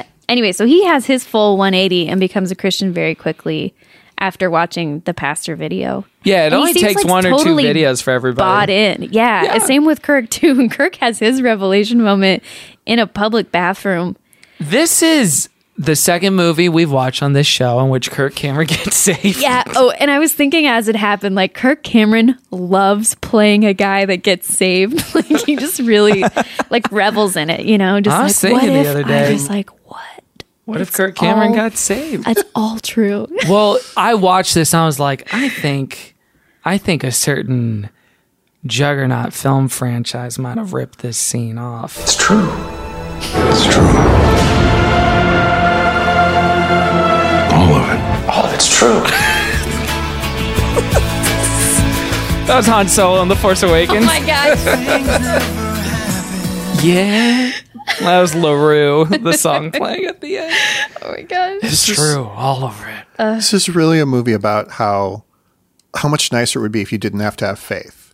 If like everything that happened, you could be like, "Oh, and this is going to happen next," and then Buck Williams, skeptical Yeah. journalist, would be like, "It's just like the Christians said." Like all all all end time stories, all post apocalyptic stories are kind of like, "I told you so." Like whether it's we have too many nuclear weapons, we're treating the Earth poorly, etc. There are so few that are like actually try to grapple with what it would be like if everybody died. And this Yeah. movie is, "I told you so" for Christians. It's a very wishful thinking, like Yeah. fulfillment for Yeah, all the Christians. see, Like, and yeah, I- I've everyone's read that gonna criticism. rue the day. That That's what they it feels like. It didn't. feels like a big na na na na. Did you guys notice that it's kind of funny that they paint uh, a social justice warrior as the Antichrist? I mean, so that's the political part of LaHaye that does come through in the movie, where it's Totally. like everything. Every time they talk about the UN, oh, I bet you could get a job at the UN. It's like the Empire in Star Wars. Like It the is, UN, yeah. The is UN is evil. like the hub of bad stuff, and that's where Nikolai comes out. Nikolai comes out of, and he his character in the beginning is literally just trying to feed the hungry, Yeah. but then it becomes like, oh, he's a globalist. yeah, globalism Mm-hmm, is literally the worst thing possible. could do- yeah. in this movie, and it's you know I, I will say I think he's doing great work on Silicon Valley now. he looks exactly like Zach Woods. Wait, Nikolai does? I think so. He's blonde, and I think in the face he looks like Zach Woods. I guess I could see that he does. Listeners, kind of like a hollow back me up, eye. y'all. Don't back him up. Come on. so yeah, I, it, it- the UN is evil. Globalism is evil. Like, oh, we're getting Yeah. closer to global currency. So that's part of like the political vision, which then used to be the case. I was reading. Ironically, the book is called Rapture Ready, even though that's not the main focus of it. But it's that book that's that I've Yeah. Uh-huh. referenced so many times on this show. But it's really helpful because it talked about a parallel between A Thief in the Night, that movie from the 70s that freaked people out. That was about the rapture in this movie. In A Thief in the Night, it is truly kind of like a horror movie, and especially the way it's shot. But the the horror comes out of like compassion and empathy for the characters. Like, oh shit, your life disappears, your family's gone, your friends are gone. This is like okay, well, so what are the political maneuvers here? What's like, how do we need to do America? How do we need to do like take care of the nations? Peace in the Middle East, pfft, like poo pooing all over that. Yeah. So it is weird the kind of shift that mainstream evangelical Christianity saw in, in that time from the 60s and 70s to 90s, 80s, 90s, 2000s, where it was and stuff like personal, Yeah. family. like as an individual how would this affect people more of like how would this be like fit into the p- political problems we're having now yeah, now it's like, don't you want George W. Bush, a Christian man, to be your president? Like, it is more interesting uh, tactical and strategic than it was, you know, even even not that long ago in the 60s and 70s. It feels like like there's a It's- parallel to draw. there. It's really the shift from, and I'm going to draw on another book that I, I think you should read called um, The End of White Christian America, which is Okay. a terrific nonfiction book. It's really the shift from mainline Protestantism, which was not like super progressive, but was like probably like center left in terms of American political Yeah, yeah. movements, to evangelicalism as like the major driving force of the Christian church. And evangelicalism was super political, super conservative. yeah because it was super like reactionary Yeah. to everything that was going on like in the 60s and, 70s It was, yeah, like there's a the moment. Jesus people. and- yeah There's a moment in the third, I think, Thief in the Night movie that's genuinely terrifying where like a woman is about to have her head chopped off. So she recants her faith in Christ and is like, I will join the beast. And then there's an accident and an earthquake and the guillotine chops her head off anyway. and you're like, oh, no, so now she's going to Damn, hell. Oh that It's don't like, work. yeah. Oh, wow. it's- Are these grindhouse movies oh, they're- basically? yeah, base. They're super low budget. that's really interesting Yeah, they're- and it's done from like a christian point of view or is Yeah. it just like what if we took this story and made it a some random wannabe filmmaker pastor from Des Moines just started interesting making these movies. that sounds kind of like a better movie kind of hardcore. Yeah. They were the fireproofs of their time, though, for sure. don't insult them Could you guys uh, just feel the chemistry between the two m- people married in real life? Wait my passengers and you'll be serving them coffee. Sorry. No, I've been a little antisocial this flight. So, how's my favorite flight attendant? It's okay, Buck. I can always tell when you're working on a big story. the Screen is burning up. it's crackling Thank you again for making those phone calls. I got the job. You did. Great, congratulations. It's gonna be a big change. Oh, you're gonna knock them dead. I can't wait. You know, the UN's no picnic, especially right now. It sounds like the table read, first of all. well, the UN's no picnic, especially now. You know, and they really encourage all the college students, like, if you really want to get to the UN, you got to start at the flight attendant level, It is a direct and then path. it's a straight It's shot a there. straight shot, baby. She's like in the main council room meeting going on later. It's a good thing the rapture happened to these five people and these five people alone. Like, I, there are a couple scenes where the movie, like, s- immediately after the rapture, where the movie sort of takes off. Like, not doesn't take off. That's a that's a too strong. But like, soars into the stratosphere. where of quality. all of the extras screaming in the background give it the feel of a disaster movie, even Yeah. if Vic Saren doesn't know how to block actors to save his life. yeah, why so you did can that see still them. feel like Yeah, this feels silly in a way? Yeah. But yeah, like so there is a, like there you do get the sense of chaos. But can I rant a little bit about Buck Williams' big story? Hell yeah. Please. Because the thing that this movie does that the original book didn't really, at least from my reading of the plot summary on Wikipedia, I trust it. it turns the rapture into a conspiracy by bankers. Like there's no way the plot that the bankers have to seize the lands, the 10 tracts of land where they will solve world hunger. Right. God, this movie's stupid. Um, there's no way that this plot works if the rapture doesn't happen because they need the rapture to happen to throw everything into such disarray that like world leaders die That they could swoop in. governments crumble so they can set up Carpathia as their puppet. And what, of course, they don't realize is that Carpathia is like the human embodiment of Satan. But like, this plan only works if they think they're going to trigger the rapture. So are they demons? And they did know? I don't or no, I guess know. angels I would don't know. think they did because remember they're surprised when Carpathia like turns on them eventually and, and is does his little antichrist And move. the idea is like, you know, of course, the idea of the rapture is nobody knows the day or the hour or whatever. But like these guys are trying to create the conditions to cause it, except they don't. they seem surprised when it happens. It's very strange. Well, you're saying that they they need all these people to disappear and the president to die and Yeah. whatever. And yeah, we didn't hear them plan for that otherwise. like if if that had if the rapture had happened. even if you think that like Carpathia is doing it and like Satan is working through him to bring this about, he's still like, Like if you're Satan, you have to be a little concerned about triggering the events that it's prophesied will end to your like doom. Like you think you want to delay that? even a if you little. think you have like if you think you have like a secret weapon that Jesus doesn't know about or It something. seems like literally Yeah. a self fulfilling prophecy. yeah. now I'm just thinking of Satan like going through the bureaucracy to like make the rapture happen and just like filling all the forms. Like, take your time. Hey, Jim, are we good for Monday? yeah, we're good. Morning Sam. Like Morning, working Ralph. his way up the ranks. but he's like, yeah, but I'll get out of that last part. No, no, no, it's going to be fine. It's going to Yeah. be totally fine. I'm sorry I made him a New Jersey guy for some reason. It's going to Yeah. be totally fine. I really want to see the sitcom about like the Antichrist, like when he has to take a job as a barista at Starbucks because he's paying his There's a dues. long time where he's just really kind of yeah, just hanging out, hanging tight. I kept going to the coffee bean, but all my lattes were extra hot. and and instead of latte art, it was little pentagrams in the milk. Instead oh, of steam, it no. was little spirits flowing up. Oh, poor Satan. Just kidding. but it's like all of the characters have read the Left Behind books, and that's how they know what's happening. Yeah, they are hitting their marks big time. They're not here. They're not anywhere. Okay? Their shoes, their clothes, their glasses. It's crazy. They're all left behind. The Hey, that's the name of the show. I'll do that every time. every time. I mean, that also, like, just skipping to the end scene, there's so much of this movie that I just found. I found I find thinking about and talking about it more interesting than watching it. Watching it, even at an hour forty, it's less than two hours. I found it to be kind of tedious and was so boring dull. in parts, and Yeah. it wasn't even like fun. Like, isn't this so bad that it's fun? It's more fun to to talk about it. I Yeah, think, like than the, watching the it. concept of what they're doing. Yeah, like I think Fireproof and Christian Ma- and these other movies that we've watched, maybe Hell House notwithstanding, those are more fun movies to engage with in a live way, like with friends or in a group. This, I I don't know if I'd recommend even just like watching it. in- Uh, Maybe you can like skip through it on the YouTube video. just get around to the yeah, good it's, it's scenes. Yeah. for in YouTube. It's low risk, but Um, I would I would like you to play a very lively scene where that um, pastor is having his own realization in the church your by himself out loud. your words. this was his audition.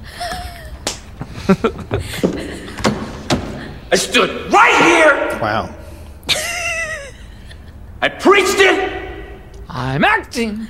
and I was good. It's so funny to they're just gone. listen to it. Megan, They're gone, and Megan.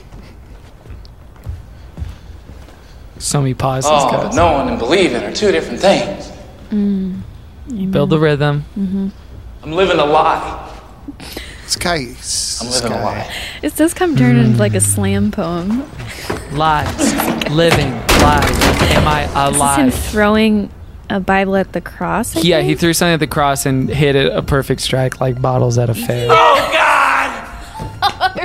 then he stubs his toe. oh God! Yeah, that was him stubbing. Kneeling before you, Again, he's now asking you. by himself. Yep. He didn't. Or is he? he didn't realize that the stuff God in the forgive me script of that my was sins. all the way across the page was action lines he wasn't supposed to read. Kneeling before asking you. Oh no, he got confused. One more chance. You know what? He wants one more chance. Light piano. to receive you in. Forgive me, God.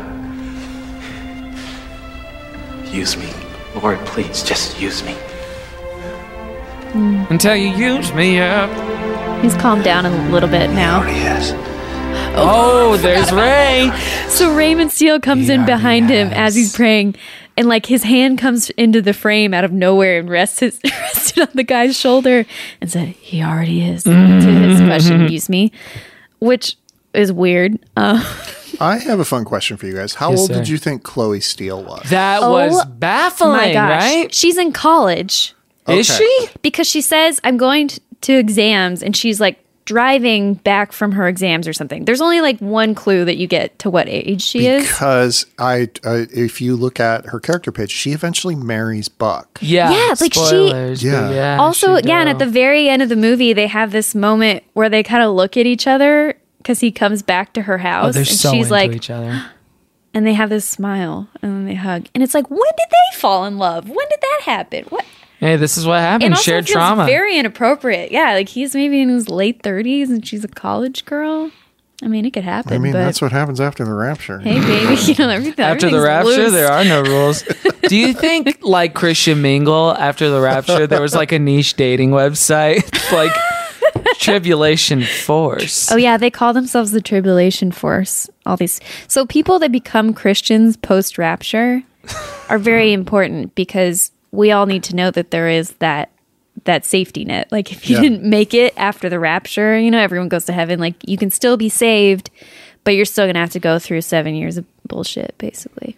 Seven years of bullshit. Yeah. Welcome to Good Christian Fun. Do you think we should do this show for seven years and then pretend we got raptured and It's the stop perfect number, so it? I think so. that's God's Podcast that lasts seven holy Can you number. days. develop my character as the Antichrist? Yeah, yeah, yeah, yeah. yeah. That, no, that's what we started to do based on the show photo. It's Should terribly have sad. known. It's terribly sad. yes. Do you have any plans for world peace that you'd like to share? And it involves you being in charge. Uh, Yeah, world peace is going to be great. It's going to suck. Wait, what? Who what would- did you just say? Oh, whoa. You guys weren't chilled by that scene in the UN. Donald M. Alternus Yes, sir. That's me. of Newark, New Jersey. Why, yes, sir. That's the bodyguard. yeah, he was so like he was such a feckless uh, bodyguard. He, He was in a different movie. he went to the wrong set. thought this was a comedy. So yeah, scene. so Nick, like, just to like wrap all that, because I've t- there's so much of this plot that's Yeah, just man. like dumb and boring. But Nikolai shoots a guy point blank at the UN, and then everyone's Jedi mind effed into thinking that he didn't. Someone else shot him, and Oh, then he that's shoots right. another guy. and they like on- tell this alibi story for him that he didn't shoot anybody. yeah, and only Buck can see because Buck's a Christian. So Yes. so Christian Vision. Good thing he got saved in the bathroom. yeah. Oh, think about it, if he didn't get saved in the bathroom. Oh, that bathroom was a big. Spot. he had a wide praying stance. like in the all you bathroom. have to do to make that scene work if you if you believe that like that like like believing in god will somehow keep you from satan's magic powers um is like have wizard. have buck be there and he kind of half believes and then he sees this thing happening and like there's the struggle with like how he's you know uh tr- fighting against carpathia's wiliness and like he realizes i have to surrender to the lord like you could make that scene play. Totally. Yeah, yeah, yeah. I mean, I don't know if Kirk Yeah. Cameron could make that scene play, but Kirky, Oh, he can do anything. sweet baby boy. Except for VO, such as his closing monologue. Everything the Bible predicted is happening. It's If this is true, it's and the happening. Antichrist has come into power, then this is just the beginning. Of our The series. Hmm. next seven years are going to be the worst that mankind has ever seen. oh, November 8th. Again, he Our knows only all of hope this is to join instantly. together and trust God. I do like your point, Todd, that it does. It is just not about faith anymore. It's just, well, I guess this makes sense. Sure. Life is insane now. And now I'm hundred percent all in. I get it. Band together for the Lord. it's not the evidence of things not seen. And I'm not someone, and maybe other people are, or people who are into, I don't know, I like fantasy stuff in, in movies and other stories, but I've I've never been attracted to on a faith level or even just in on a basic interest level, end time stuff, revelation stuff. I always have just written it off for myself as Paul did shrooms or whoever wrote Revelation. There's a lot of weird, insane imagery. Maybe some of it's like cool poetry. Maybe there's something to take from that poetry. Mm-hmm. But then it just comes down to no one knows the day or the hour. Fine, I'm good with that. I don't Yeah. care. Because that seems to be, if no one knows the day or the hour, like who's that guy, Larry? This- Some guy here in LA tried to do that five years ago. Like yeah. December 12th. Oh yeah, like It's it's, happening. I forget There have his- been so many of those throughout Yeah. the years.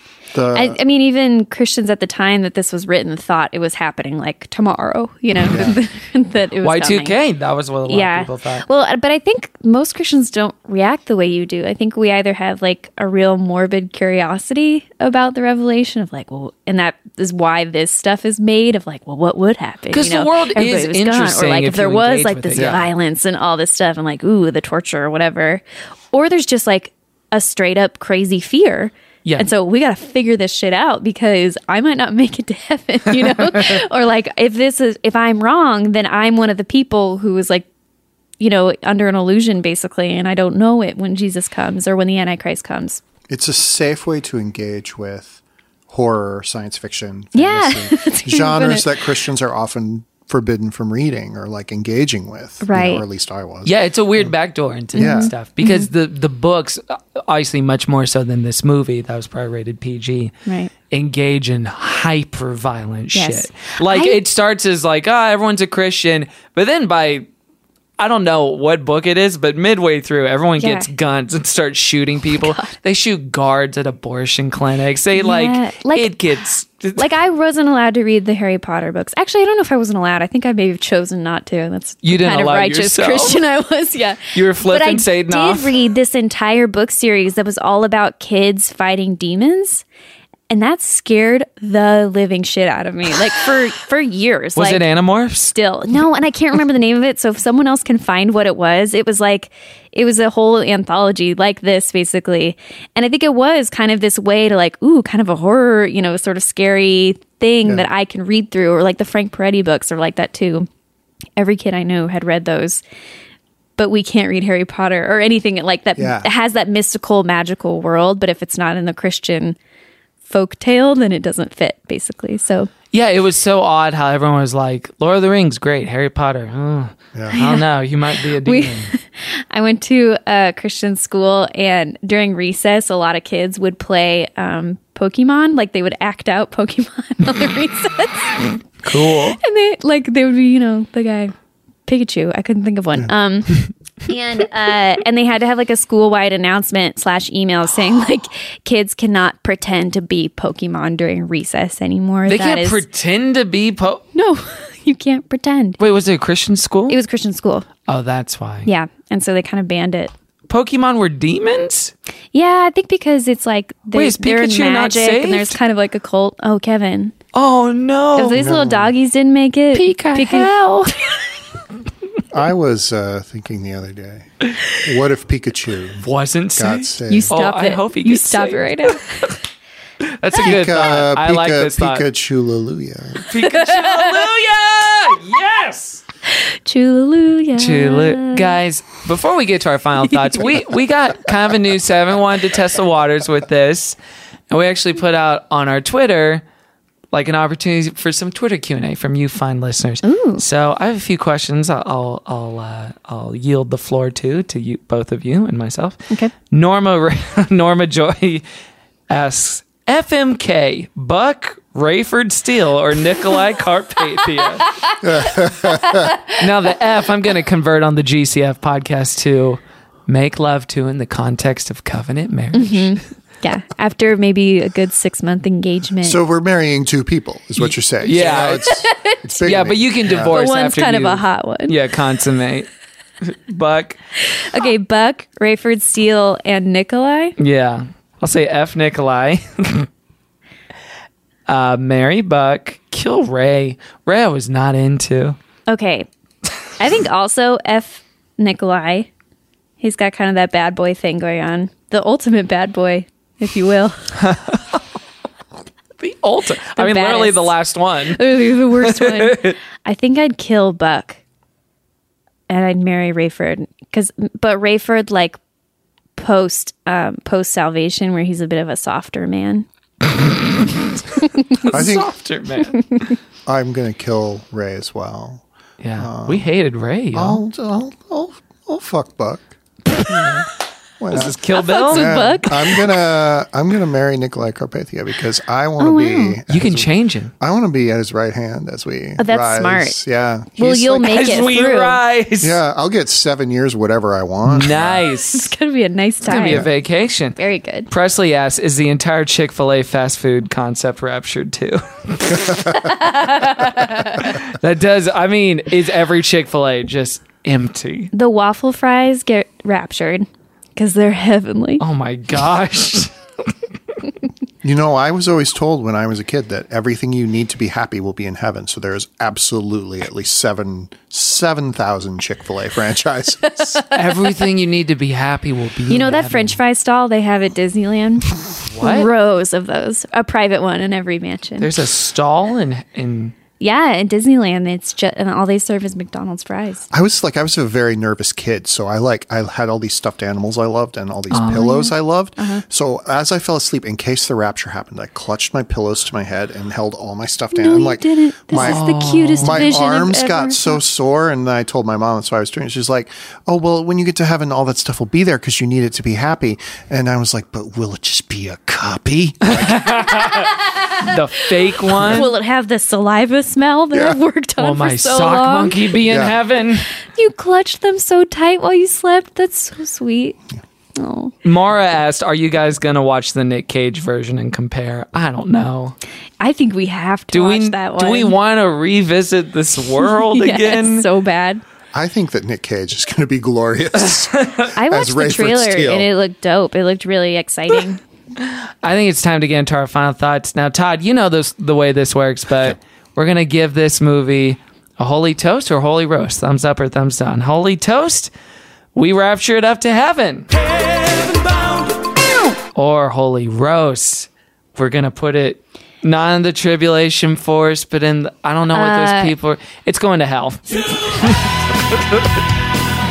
so, Caroline, we'll start with you. this movie, let's talk about what was good about it.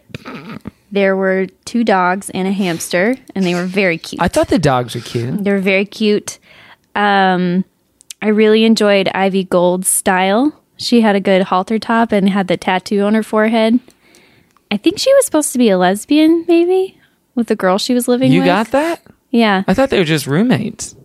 Do I sound old? there you go. Yeah, they're just roommates and they travel My together. daughter's been living with a girl for 30 years. They're best friends. um, but I really liked her her style. That's the, all that's good. Okay. Uh, mostly bad.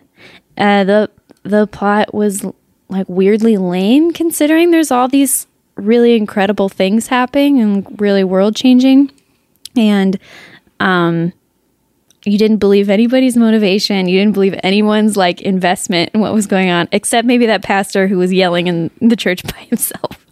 Yeah. Oh God. Oh God. Uh, Left Behind the movie will need to go to hell. All right, Holy Rose, Todd. Well, when I got this assignment, uh, I pulled up the movie on YouTube because it's available for free on YouTube with German subtitles. Oh. Which really adds to the globalist perspective. And I just of want to the say movie. the Germans are getting a much more exciting movie because there are frequent mentions of nuclear war in the subtitles Ooh. that, as- so far as I can tell, don't turn up in the Happen. English dialogue. um, but uh, I so I watched like 20 minutes of it and I was like, is this fake? Like, have I stumbled upon Oh, a left behind fan film that somehow got Kirk Cameron to stop by? And like, I had to like really go and research and make sure I was watching a real movie. Not like some 'Cause it student film was that happened. So incompetently done, so incompetently made. It's it's one of the worst movies I've ever seen, and I've You've seen a lot. I've seen a lot of movies. I've seen God's Not Dead. God's Not Dead is far better than this, and God's Not Dead is terrible.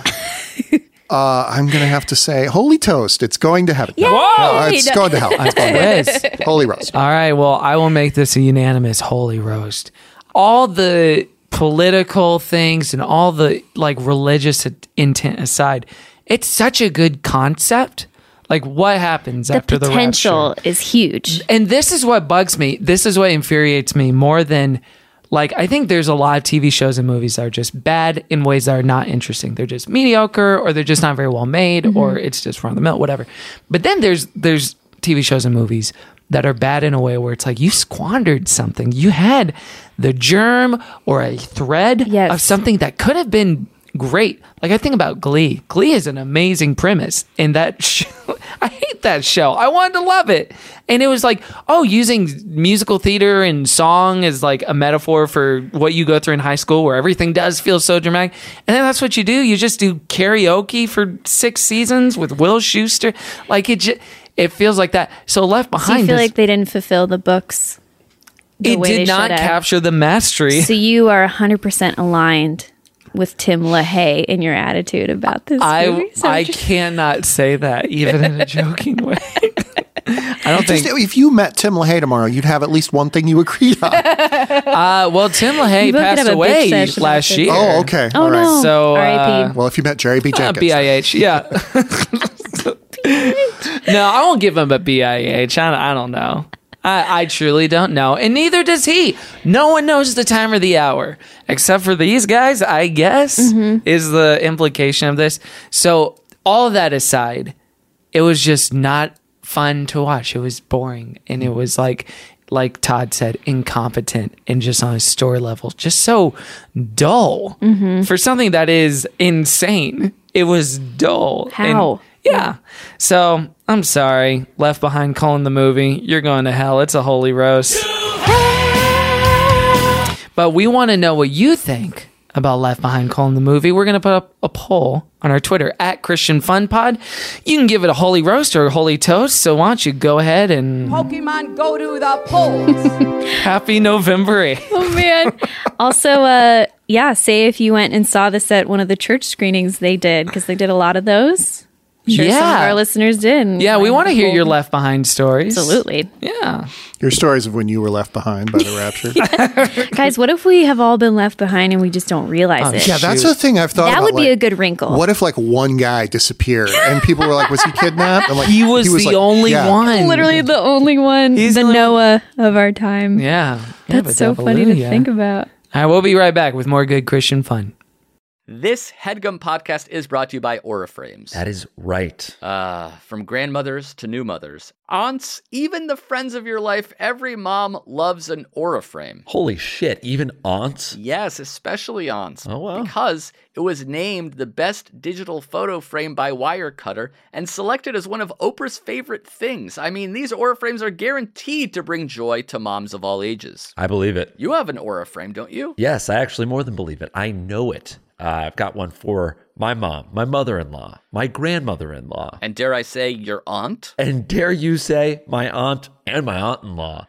Everyone's got one, everyone loves them. I mean, Mother's Day is right around the corner, and there's no better gift than a digital photo frame. You give them the frame, it's got preloaded pictures in there, and you know what? You can update it with an app. So every time you take a new picture of a sweet little uh, person or place or thing in your life, it gets automatically sent to that frame. Exactly. And right now, Aura has a great deal for Mother's Day. Listeners can save on the perfect gift by visiting auraframes.com to get $30 off plus free shipping on their best selling frame. Holy smokes. Excellent deal. Yeah, that's A U R A frames.com. You use the code HEADGUM at checkout to save. Headgum, nice. Yes, HEADGUM. It's easy to set up, it's loved by everybody, including Oprah, including your aunt. Mhm. So do check them out. That's A U R A frames.com. Use code HEADGUM at checkout to save. Damn right. And terms and conditions apply, of course. Of course. Thanks again to Aura. Man, that sunset is gorgeous. Grill, patio, sunset. Hard to get better than that. Unless you're browsing Carvana's inventory while you soak it all in. Oh, burger time. So sit back, Ah, get comfortable. Carvana's got thousands of cars under $20,000 just waiting for you. I could stay here forever. Carvana, where car buying meets comfort, meets convenience. Download the app or visit Carvana.com today. Welcome back to Good Christian Fun. Hey. Hey. Righteously indignant over here. a couple of Carmens in the room. we keep getting. Oh, it is Carmen. He Carmen. spells it Carmen. Carmen? But it is Carmen.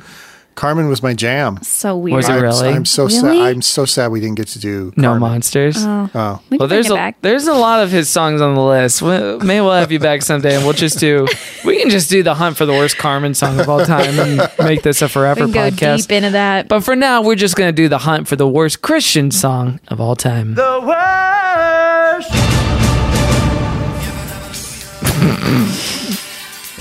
Why is it so quiet? because it's like you're hearing it on the radio and but then you're turning the radio down like oh no this is a mistake I would never turn the radio down for cartoons. It's up. Oh, Turn it up. I hope it's high. as wait it do you is. remember that song from your childhood at I, all? I remember. So I remember that song from when I was again when I was in college and I Uh-huh. was like hanging out with virtuous Christian girls, and it would come on, and like everybody would be like, "Yeah," and I'm like, "We're 19." Again, we, we are older. We don't have to drink or anything like that. We don't have to have sex, but we could like not listen to this song. Uh, but now I play it to torment my wife. So Yay! It You're still another serves a wife purpose. tormentor Yeah. with uh, bad Christian songs. I love that. Oh yeah, that's our second Ross one in a said row. that too. Yeah. We'll we'll make a playlist of how to torture your spouse between cartoons and secret ambition. but uh, as you know from the last week's episode, the current contender for the worst Christian song of all time is "Fat Baby" by Amy Grant. He's just a He's just a fat little baby. Wow, wow, wow. He wants his bottle and he told me, baby. I don't mean maybe. It's just a nonsense rhyme. Leaves them cold as ice. Sanctified, redeemed by the blood. We're good. You listened to this before, right? Uh, let me let me tell you about this. what happened? So I I was like Oh, maybe no. fit twenty minutes into last week's episode Uh-huh. when you sent the email saying if you could listen to this, it's two minutes long, and I was like, oh, what piece of shit did they dig up this time?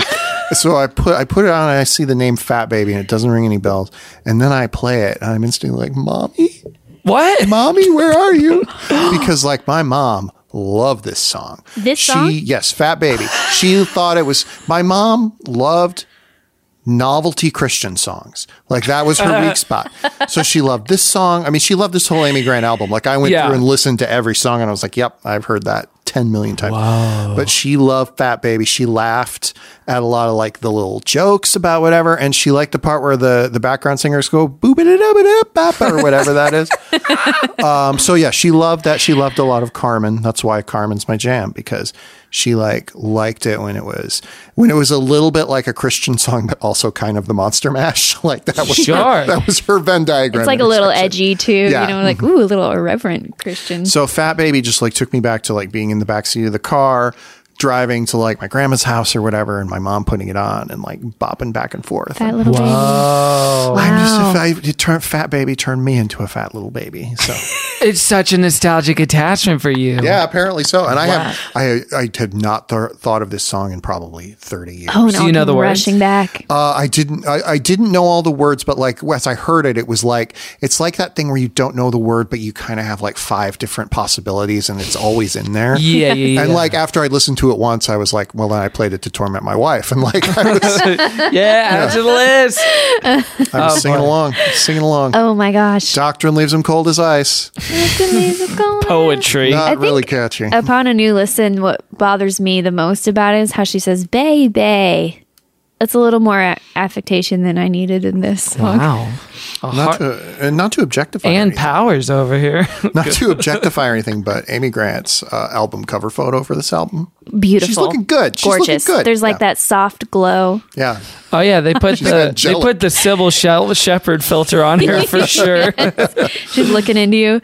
That's not a woman you think would shame you about your faith. But you know what? But it Actually, is. the look, her look on this album, Age to Age, it looks like she's she just said or is about to say, "Really, John three sixteen is your favorite." Or like she verse?" just said a joke about you to her friend, and then she turned and looked at you. guys. The new contender, the new nomination for Mm. the worst Christian song of all time is a song called "Mood Rings." It's got big shoes to fill. Mood Rings by Reliant K. This is nominated by Caitlin Scott. Thank you, Caitlin, for the nomination. I've sent both of you the lyrics. I've texted them to you if you want to follow along Mm-hmm. Oh, okay. because some of them are hard to hear at some point. But this is Mood Rings by Reliant K. We all know the girls that I am talking about. Oh my god. They are time bombs and they are ticking. And the only question's when they'll blow up. And they'll blow up. We know that Are you kidding me? Cause they're those girls, yeah, you know those girls. they let their emotions get the best of them. They just never feel anything. And I've contrived some sort of a plan to help my fellow man. Let's get emotional curls to all women. Oh my god! Tipped off to when they're ticked off. Cause we'll know just what they're thinking. Just what they're thinking. She's so pretty, but Oh my she does this is tough. Oh. It on the swing set almost every day. She said to me that she's so happy it's depressing. And all I said was, someone get that girl a mood ring. Ca- Caroline, I think is depressed now, and I I understand. Is- does- are they kind of like does Christianity factor into this song at all? It may not. And it just kills me. I'm so angry. They'll anger you, then bat their eyes. Those pretty eyes that watch you sympathize. Okay. I mean, we can keep listening, or we can start talking about. I think I just we're making faces of stunned silence right now. I'm shocked. This is pretty brutal. Girls do all wear mood rings. So we'll be tipped off to when they're ticked off. Cause we'll know just what they're thinking. just what they're thinking.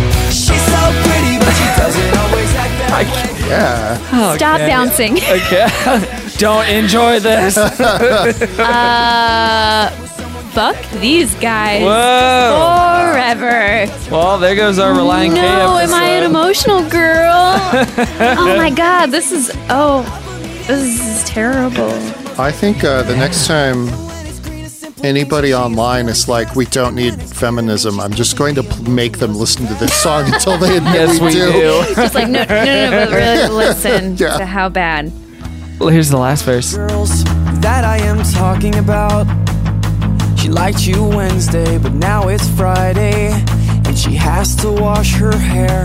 and it just figures that we'll never figure What's them that to do with out. anything? Well, first she's Jekyll, and then she's Hyde. At least she makes a lovely pair. I've, No, I've, all I've right. spoiled myself on the last line, and I'm really wondering how they're going to fit that last line into like. Oh yeah. Oh yeah, let, let's check it out. Key to unlock this mystery Oh, it's getting a little tender now. of girls and Hey their there, Delilah. emotions. Play it back in slow motion so I may understand the complex infrastructure known as the female mind. A little Paul Simon esque at the end. Really shoehorned that in Infrastructure there. week. Infrastructure. Okay. Hmm. Well, that was a song. This is our first song where it's like it's a Christian song, and that was by a Christian band. The Lord, God, Christianity, Jesus, the Bible, church is not technically a part of the lyrics of this song. But it does have like it does have a very important part of Christian culture in it, which is propagating sexist power structures. So Right. That's like, why yeah. I think it is oddly very accurately reflective of the culture. I'm just seeing red. Like it's hard for me to come up with words uh, to describe wh- how like how bad it is. You know. Ah, someone get you a moon ring over there. No, okay, so this album, Two Lefts Don't Make Ah no, my dick No, I deserve that. Yeah. Uh Caroline threw something at me. Two lefts don't make a right, but three do. That's where that's the album that this is from. From two thousand three. Gosh. So this is, you know, 14 years old as a song. It is uh this is rough, guys. I don't like I Uh. don't know if we need to go line by line, but basically it's a very you know, it's it's a song I guess for teenagers or kids in college like women, right? it is women right the musical. I'm trying to think about you know this good Charlotte song, Girls and Boys. Girls don't like boys, girls like cars and money. I've always like been viscerally unhappy about that song. Good. And I'm wondering, like, if this song. yeah, this song's worse than that song. It's yeah, it's worse. It's I think it's a lot worse.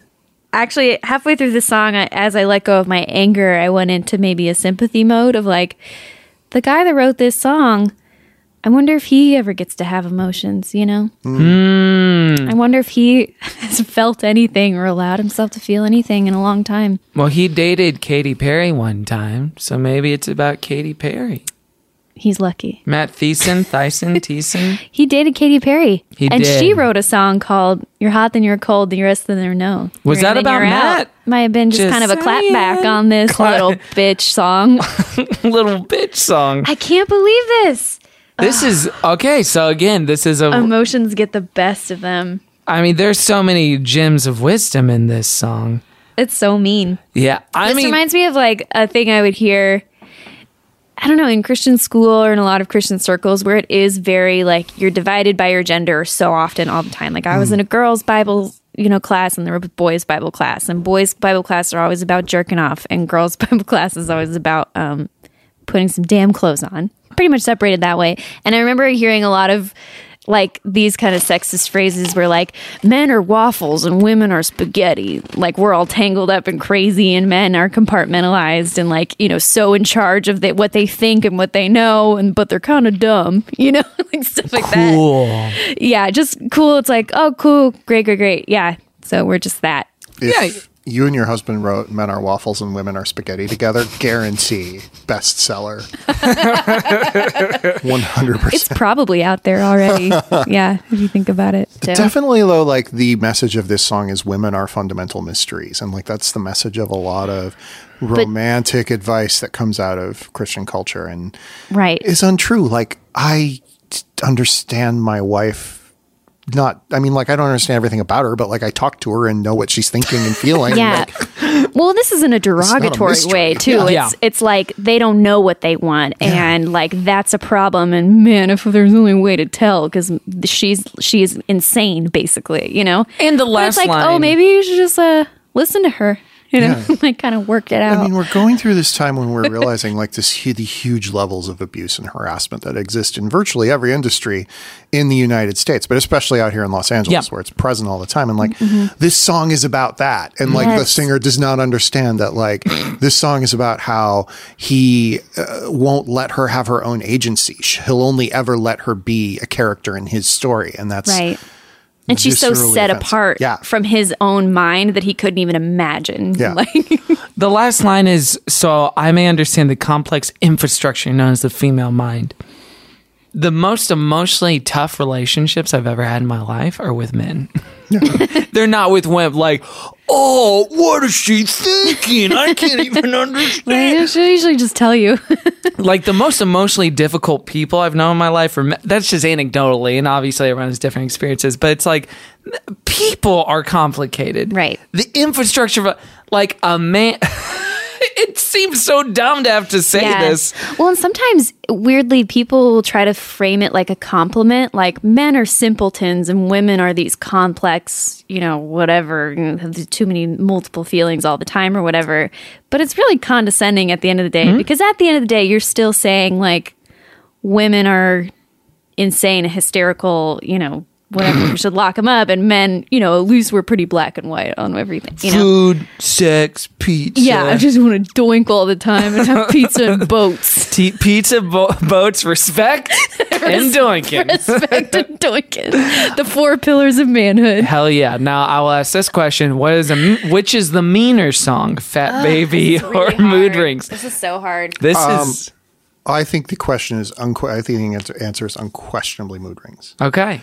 Because Fat Baby, like basically, Fat Baby is about obscure doctrinal differences between two members of the same church. It's about a woman and then a guy who's a fat little baby, and that's just a pleasant image. And like, but really, what it- it's just really about like her, you know, it's just like they're having an obscure squabble about certain things that she considers important that he maybe doesn't yet. Like, it is they are attempting to have an honest conversation, Mhm. and the singer of Mood Rings is not. Mm, so there's at least, even if it's unkind in the way it's shown, there's an, a trajectory towards connection and understanding. You can see a way where they would find compromise. Whereas well, in this, only if he would get on her level. yeah. I disagree that it's a friendly, like, ribbing to that guy. I think it is a very much like all of us, uh, good Christians, get it. Yeah. We know these people. and it's, it's actually just as, like, a discriminating and, like, setting apart. as Oh, someone moving. get Carolina mood ring over there. Oh, No. um, as much as Fat Baby upsets me, again, the deep black rage I felt just listening to this song uh, really, really outdoes it. It's, it's off in a whole nother field. Um, so, Mood Rings is the worst song. Wow. Oh. It's so the worst. mood rings is the worst song. No matter what I vote, it's two to one either way. I think to be a woke man, you have to vote. Well, I don't think this is ever going to lose. Let me give the red pill perspective. No! no, obviously, I'm almost sad to say goodbye to Fat Baby, It's incredible that we found something worse. but I can't. I can't not. It's stuff like this. Here's what I hope. I was thinking. I was thinking about this the other day, not in the way you were about Pikachu, but but I was thinking. What if Amy Grant got saved? Hey. what if? Cheetahluya. Kevin, you can't make that joke I every know. time. I know. She's I'm- more than that. I know. baby, baby, Hallelujah. I- I was, I think what I hope is the net result of this show in a lot of ways, at least for me personally, not like what I hope we impart to the listeners, is just in the sense of so much of this show is us saying, like, I enjoy this, I didn't enjoy it, like on a visceral level, like this sounds good or this was fun or funny. But a lot of it is us saying, like, well, this is problematic or this is like troubling to me, blah, blah, blah, blah, blah. And like, policing it i think in a way that's m- that is mostly constructive or i hope in a way that's mostly constructive Yeah. and so what i hope the net result is for me personally is just to be a more discerning person not even in the sense of like i'm not going to watch certain things if it has language in it or i'm not going to watch certain things if it has blah blah blah kind of content in it but to really know this is what this thing is and to be aware of like whatever the messaging is not in, Mhm. like a not in a dogmatic sort of like if there's sex, if there's violence, but just in the sense of like if you're eating a bag of Doritos, you better know it and just know the difference between that and a bowl of vegetables and just know that everything, even if you think it's a dumb summer movie or a masterwork, is communicating something. Yeah. And it's affecting you in some way because I think like at least being aware of like I know this is being insidious and I can recognize where it's yeah creeping and so in. yeah so i think doing that more often than not and and and really reflecting on stuff more often than not is helpful because i guarantee you the probably majority reception to this song at the time is like oh yeah that's just a fun song about boys and girls and boys don't get girls and it's fun Yeah. it's like i bet this screwed people up i bet you it did Right, to just cement this idea in a song. Yeah. Like we're all in on this joke, you know? yeah and to like solidify these regressive attitudes in a lot of ways so yes mood rings is the worst christian song of all time wow farewell fat baby Moodalooya. Moodalooya. I think that the uh, the singer of Mood Rings is a fat little baby. Whoa! so we can have it both Baby. ways I, I I just want to interject and say I've listened Yes, to sir. every episode of this show, and you- and I feel that breakfast, the Newsboy song, Mm-hmm. did not get a fair enough shake in terms of how bad it is. Like, I hope that there Please is some. discuss a little I hope more. Oh, there's a tournament of champions. I hope there that will song be. comes back, and I'm gonna just like I'm going to like submit my vote, whether I have to like do it by carrier pigeon. just be like, We're "Breakfast." accepting forms. Uh, Mood Rings is worse than breakfast, but breakfast breakfast is far worse than cartoons. I don't know what. On I was a, Oh, thinking, on yeah. because of its message.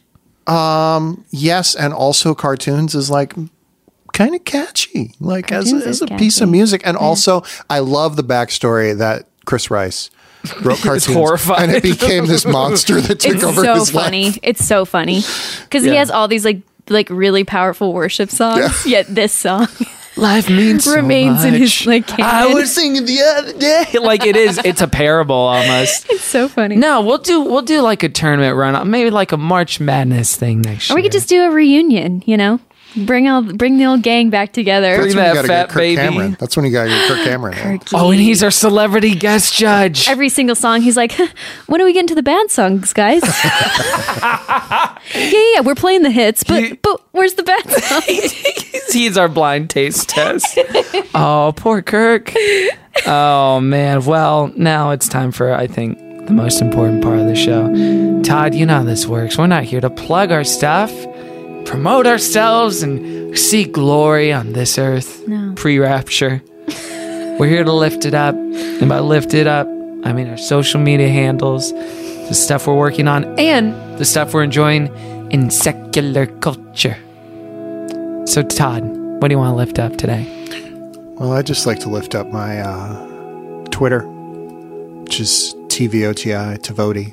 Oh, You it's can so find- nice and clean. Uh, You can Mm-hmm. find me on Instagram under the same name. You can find my writing at vox.com. I will say in my head, I've always pronounced it Tiviati. TVOTI, yeah. Tavoti. yeah. Tavoti. Tavoti. Ah. Uh, and uh, if I'm just if I'm thinking about what I'm enjoying in secular culture. I was I was going to talk about the leftovers, but we already we already got to that. Mm. We can we can echo that. plugging it there. in. You know, Yeah. the leftovers is great. Uh, *Halt and Catch Fire*, though, recently ended its run on AMC. You were one of the 14 people yeah, one that of the were 14 watching. people that. Beautiful show. Yeah. Beautiful relationships on that show. Uh, I think that everybody who likes TV shows should watch it. Uh, and the movie, I will say, the movie "Call Me by Your Name," which is coming out in a few weeks, is a Hmm. lovely gay romance slash coming of age story that everybody in Christian culture should see at least Oh. once. Mm. Interesting. I love the memes for that already on Yeah. Twitter. Yeah, it's uh, yeah.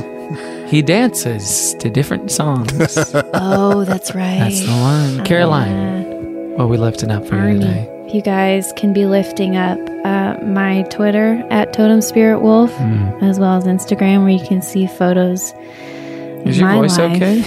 I don't know. I'm really, I'm really like sinking low. Okay. Oh, it's because that bruised rib. It's spreading. yeah, it is. I might die. um, yeah, lift up my ribs, and um, At you Chili's. can be lifting up Rihanna's new single with Pharrell called "Lemon." You don't get to hear Rihanna rap, Rap. very often, and it Yeah. is Just pretty much that and the something to Kendrick song. Behold, oh, that's it's my tongues when I speak in tongues. Your tongues is Rihanna rapping. Mhm. Mm-hmm. Okay. Um, on the day this episode comes out, I will also be going to a Katy Perry concert. Well, and she'll probably recognize you as the girl who did a podcast about her Christian album. I think the entire concert, I'll just be talking with her at like conversation level. Yeah. Or she'll be giving you side eye after Katie, every it song. was so fun to talk about you. She's gonna hear you roar. Should I play your recording to her post concert? Katie. concert? I'm a little dweeb. Stuff me in a locker. I'll never be as cute as those Stranger Things kids. He's okay. All right. Well, you can find me at Kevin T. Porter. I want to lift up Destin from Stranger Things because my God. if you ask me, Shut up. he's gonna do all right when he grows up. I, I tru- truly, I want to lift up Julian Baker. Julian Baker is uh, an artist, a singer songwriter who's not super new, but she just came out with her second album. And it's pretty incredible. It's called When the Lights Go Out. And she's someone who was raised in the church. And then she came out as gay to her parents, who super supported her and then pointed her to verses in the Bible saying like why they like loved her and supported Hmm. her. So it's like an interesting she's like an, a very interesting Christian post-Christian art. She's not Christian artist, but she was raised in the church. And she says that she uses a lot of hymns as templates for how she writes her songs. Oh, cool. And it is so funny. Some of her songs do sound like modern worship songs, but it's about just like her and relationships and stuff. so Um, Turn Out the Lights is her new album. Kevin, can I chime in and ask, was that Jillian Baker or Julian? Julian Baker. Because when I Google that, Julian Bakery comes up because Julian is known for its pies. Well, I want to lift up the pies at Julian Bakery as well because I love pie. Great pie. Specifically, if you want to bring me a coconut cream pie at our live show in Brooklyn in a Throw couple it at weeks. No, uh, th- Throw but it right at his dick. No, just hand it to me. Don't throw it at my dick, please. I need it. All right, Todd. Thank you so much for joining us on the I show. was so happy to be here. what a pleasure! what a Todd, you've been delight! lovely. and uh, I'm, I'm gonna I'm gonna send those votes by carrier pigeon. I we hope to, and if you send those votes, don't worry, your votes will not be left behind. This is some good Christian fun. And all of Pod's people said, Amen. "Amen." Guys, I think it, I think we should say farewell. He's just a fat little baby. Wow, wow. He And loves follow and you don't mean maybe. He sampled solid foods once or twice, but his doctrine leaves him cold. As I love watching Caroline try to remember the lyrics. yeah, I'm just staring at you. the blood. FB, bye Stuck in bye. the mud. He knows the books of the Bible. And John 3.16, he's got the biggest King James you've ever seen. Here's an equation Ska plus Jesus plus Southern California equals X. Next week on GCF, we're listening to the OC Supertones, specifically their third album, Chase the Sun. That was a headgum podcast.